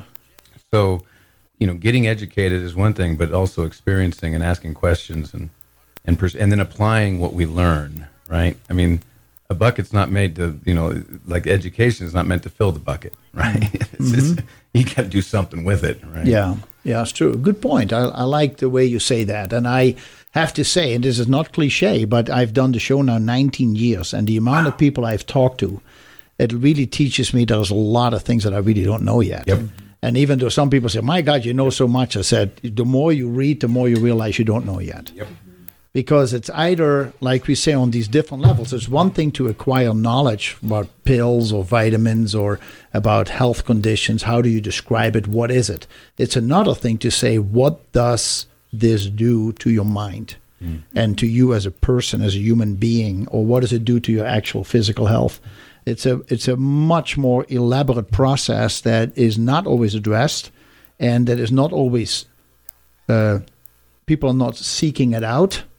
But once you enter that journey, it, you don't have to give up anything. You're actually going to learn how to guide things in better lanes, or how do you call it? The, you, you make your road more clear. And yeah. you gain more than you give up. Like exactly. every like when when, yeah. when they're first starting on a program, they're so focused on what they might have to give up. But and that's why we focus on that why, because you gain so much more than you give up. Mm-hmm. True. And, and and what is going to happen is you actually naturally are going to focus your attention more on the things that make you feel better. Mm-hmm. And so you give up uh, things even in relationships. You you uh, you know, I like to read Dear Abby in the in the newspaper, and so often she says, you know, you you try to change somebody else in your relationship. It's time for you to go do your own counseling. What can you do about yourself? How can you become a healthier person in your emotions, in your actions, in your relationships, so that you don't keep picking these kind of relationships, you know? And it is, that is also part of the process. We have, there are great counselors and psychologists in this town who are, who all have, have gone through their own trauma. And I think many people who do psychology, they often, we make a joke about it, they probably have their own stuff to work on, but they're passionate about it. That mm-hmm. is one thing that I see. They do this because they're so passionate about help. They're so grateful that they found something that helped them. Yeah. And they realize now they're on the path, they're not finished yet. So they're learning as they go, and they try to give you hints about things that they have learned and try to apply that to your life. So, yeah. And that is what, what all of you in the studio are doing. You have all had your own story, your life experience, that all of a sudden you say, you know, I can do something with this and help other people. And that is uh, that's the beauty of it. Yeah. Viktor Frankl, Man's Search for Meaning. Mm. Nine days he wrote that book. You know all these names. I don't know who these people are. Yeah. You need. Have you read it? Oh, it's, he wrote it in nine days. It's a book everyone should read. Everyone should read Viktor Frankl's mm-hmm. Man's Search for Meaning. It was about his experience. Man's Search for, for meaning? meaning? It was about his experience mm-hmm. in the Holocaust camps. Oh, I see. And surviving that, and what he saw and what he experienced, and how guys would go out and people would go out. They had nothing. So they would. There was people that, like, if they golfed, they would go out and actually practice golfing. They would actually go through the motions and and, and visualize that, that to, to try and take themselves somewhere else. That's how powerful the mind is, right? And what happened was some of these people he followed that actually got out of there, and when they went back to the golf course, they hadn't lost any strokes. Oh. They were still golfing to, because they had literally were so focused on something that would take them out of where they're currently at, which is the power of the mind. Mm-hmm. And they could mm-hmm. they would practice the putt, and they would see it. They would practice the chip. They would practice the drive. Hmm. And and he wrote that book in nine days. It was a huge bestseller. Huh. If you want to work on mindset, that's a great book. That's a great book to read. Yeah. Hmm. Viktor Frankl. Yep. The meaning. No, the Man's Search, Man's for, search meaning. for Meaning. Yeah. Hmm. I got to write that down. Yeah. You add it to your list. Uh, yeah, yeah, yeah. I got nothing else to do, uh, so. I always say that um, I I don't know that I can live long enough to read everything yeah. I want to read, because I always have this growing list, well, and then yeah. new books come out, right? Yeah. And then there's books from one hundred years ago still on my. So it's like I'll never get, like, the list is just always growing. Yeah. Isn't it actually amazing that when you can you can read a book from eighty years ago and see the same problems, right. social problems, mm-hmm. yep. frustrations. Mm-hmm. So Nothing's it new. Shows you that we have developed over millions of years, but at the same time we're still certain we're still stuck in a certain. We're still area. working through certain things. Yeah, yeah, yeah. We forget, yeah. Our, we forget our past, therefore we're bound to repeat it. Yeah, and and and what we ended up in the last half hour saying that we are so. There is so much information at our fingertips, literally, yeah. and we seem more uneducated. Mm-hmm. Yep. They're lowering the standards of the S A T mm. in the high schools because they want more students to graduate. Mm. You have students who can barely really use math or Dumbing language. D- Dumbing Down of America, nineteen fifty. You want to read that one, too. The Dumbing Down of America. Oh, yeah. Well, and we were talking about the hacking of the American mind. Yeah, that one too. Yeah, Doctor Yeah. Robert Lustig, who we discussed on the radio show a few years ago with Doctor Ed Dretz, uh, Dumbing Down of the Mind. Okay, who wrote that one, Dan? I can't remember. Come on. Is it so dumbed down that you don't remember? It's numb today. Oh, numb today. All right. Okay. What is, uh, let's, uh, well, I tell you, we have ten minutes left. Any topic specifically? Yes. Oh. We have a caller? I oh, think we have good. a caller. And then I have a story I wanted to share. It, you, you, uh, Dan, on your list of things that you wanted to bring up, which is going to be another three hours, uh, yes. top, top five stressors you must address to get well. You know, you... And that was going to be my story. So see, I don't want you to get perfect. stressed. Your see, timing only, is perfect. You only have nine minutes left. How are you going perfect. to get five stresses? You know, in? And Phil, had, Doctor Phil had shared a, a story about a client, you know, earlier too, and what they went through. And yeah, and uh, this is echoing in my head. What is wrong it's with you? Echoing. Head? Yeah. Really? In there? Yeah. Huh. Sounds weird. So, anyways, it's stressing me, man. Yeah, we don't want that. He already has too many voices. Hush, hush, hush, hush. What? What's that? um. Nine years ago, I had a yoga instructor come to me, okay, and this goes into the stressors. Mm-hmm. She was diagnosed with chronic fatigue. She also suffered insomnia and headaches. She was thirty-six years old, impeccable diet, no over-the-counter or prescription medications, no surgeries, mm-hmm. no uh, childbearing scars like episiotomy or perineal tear or C-section. So she didn't have the standard things that we look for in, in, mm-hmm. in that could be stressors. We did the evaluation. Case history, system survey, heart rate variability monitor to check autonomic nervous system status and stress, blocking, switching, the whole nine yards. Boom. It's very, very simple, very structured. When we did our evaluation, we found that she had scar tissue activity. Oh. And that was neurologically blocking her system. And wow. I said, well, where's the scar? And she goes, I don't have one, which to that I said, if you have a belly button, I can probably help you. But if you don't have a belly button, I can't. So she's, oh, yeah, I got a belly button. But right above the belly button, about this far, about a quarter inch, was this little purple pink dot. And I said, what's that? And she says, oh, I forgot, which is how most practitioners find out their most valuable information. Right? If I can drag it out of people. You got to play Sherlock Holmes right here. Tell me that. And I said, what is that? She goes, oh, four years ago, me and three girlfriends were in Old Mexico, and to commemorate our adventure, we had piercings done. Ah. But I took it out like two years ago because it would hook on clothes, it would weep, it never felt right.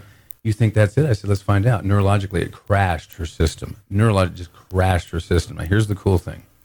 For a six dollar bottle of wheat germ oil massaged in topic- topically in some low-level light therapy, in less than six weeks, no more chronic fatigue, insomnia, headaches. That oh. was nine years ago. She wrote me a beautiful letter and has never had to return. Huh. I share that particular story and have hundreds more, but I share that particular story because this is one of those stress issues on the body, like open heart surgeries, thyroidectomies, splenectomies, right? The, the gallbladder and the appendix, the mm-hmm. open, you know, the C-section, episiotomy and perineal tears, yeah. right? For men, vasectomies and and, um, and uh, circumcision, right? These are scar tissue that neurologically create huge, uh, can create huge interference on the nervous system's ability to perform. And it will manifest in other physical manifestations of lack of performance. Mm-hmm. And it's extremely easy to clear. You have to be consistent with it. But uh, but these are, this is just one of many examples that I could give, and I know Doctor Phil and everyone else here could as well, of simple things that you can do to reduce major, major expression on the human body. And the other four are foods, metals, chemicals, and immune weakness. Now, there's a total of seventeen, but those are the top five. In other words, scars, foods, metals, chemicals, chemicals, and immune system. And how can the immune those system are the top be? Five. Oh, yeah, okay. Because of the presence of a bacteria or fungus, and it's recurrent and it's repetitive. Had another gal. Um, she had seventeen U T Is in one year, mm. documented, seventeen. Wow. Here's what the problem was. Every time she would go to the medical doctor, they give her antibiotics. Through a simple neurological evaluation, we determined that one kidney had a yeast problem and the other kidney had a bacteria. So every time they gave her the antibiotics, one side felt better and the other side flared up. And they were perpetuating the problem by their own approach. Interesting. So we address the right thing with the right, in the right order, with the right amount, for the right amount of time, and she had never had one since. And that was like six, seven years ago. So. Wow. So, and this, it, we, I mean, most people listen to this kind of stuff. Our conversations, they eavesdrop on this stuff, right? They think, well, these guys, this is miracles, this is miracle stuff. No, this is by design, mm. right? This is, and it's not new. This stuff had been around for thousands of years, yeah. right? Modern medicine's got four generations. Yeah. That's one hundred nine years. This stuff, two hundred fifteen generations of recorded history. Hmm. Who's who's who's more qualified, right, in terms of chronic? Now, don't get me wrong, emergency medical is amazing, right? We've had this discussion. You break an arm or want stitches, don't come to Doctor Philright because we're just going to say, oh, looks like you need to go get set or get a stitch, right? And come back to fix and the then, scar. And, yeah, and then we'll come back exactly. to fix the scar and the adjustment problems of the trauma and all that other, right? right. And then we yeah. can help you. Yeah. So, you know, chronic illness care, um, I will finish with this and then I'll hush. Um, Doctor Uh, Jeremy Caslow, who's on the International Foundation for Nutrition and Health, he's on the board, he's a medical doctor. Several years ago, he was quoted as saying that if God saw fit to let everybody wake up tomorrow morning with no food sensitivities, here's what would happen. People would leap out of bed. They'd feel refreshed, less aches and pains, mental clarity, focus, brain fog, awesome, right? Ready to hit the ground running. If he saw fit to let that last seven days, ninety percent of the people sitting in hospitals would start getting up and unplugging themselves and walking out. Okay. And if it happened for two weeks, we'd have a pandemic collapse of the pharmaceutically driven model of disease care in the world, because eighty percent of all di- drugs dispensed are to treat the effects of malnutrition and starvation. Yeah. And that's the truth. Hmm. Okay, I'm off my soapbox. No, that's a great, uh, a great analogy. That's really fun. Wouldn't be something? Yeah. But we all have our own uh, cross to so bear, we have to right? Make, we, we all have, have our own path decisions. To walk. And so that is why so many of us, uh, what works for one person doesn't work for the next person. Right. You know, we try so often to do what the neighbor did and not have the success, or a friend or a spouse. it's uh, you got to be ready for it. It's uh, very interesting, and and it's it has become big business to come up with solutions, right? Boy, yeah. Big business. Wow. So we're coming close. I I I want to. Um, uh, um, you know, this is so funny because we have an, we have agenda points that we want to discuss, and every one of them can take up ten, fifteen minutes easily. Uh, we can spend a whole show on it. And now I'm sitting over here and said, what are we going to talk about? Because it is so, there is so much to discuss. I mean, oh, uh, Doctor Phil, let me ask you then. So what's the difference between muscle testing and applied kinesiology? Can you tell us that in two mo- two minutes? No. Good answer. Right. I'll, I'll give so it, I'll give have, it a nice, best, have a nice weekend, uh, yeah. everybody. We're out of here. Well, I'll give it my best shot, though. So yeah, just um, a rough. Yeah. So, so applied kinesiology is a system of diagnosis that uh, looks at not just what a muscle is doing; it looks at how that muscle is functioning within the whole system. A muscle test, when you're just pushing on a muscle, is just that, pushing on a muscle, and it's what that muscle tells us with its response that can mean something. And we have to look at the whole person when we're doing muscle testing in order to really understand the purpose and, and the meaning behind what's actually happening. And if we don't do that, then it's just, you know, pushing on an arm, and that doesn't get you anywhere in health. And that's where muscle testing gets a bad name from. I see. No, that's where applied kinesiology gets a bad name from. Yes. Right? Because muscle testing, everybody thinks that you know what right. you're doing. Right. Mm-hmm. Huh. Yeah. So so muscle testing within applied kinesiology is much more of a uh, just a, a diagnostic procedure, just like doing a, a reflex hammer test on a knee, or taking a temperature, or you know listening to a, you know a heart, or taking a blood pressure. It's just telling more of the story about what's happening within that person. I see. Mm-hmm. Mm, okay. So it is much deeper, more layers. Now, you were talking earlier about layers and how you unpeel the onion. Uh, sure. Melissa was mentioning that. Is it so that you can go as deep as you want to go in one session to find out what the original problem is, or will you keep hitting the one that needs to be addressed first?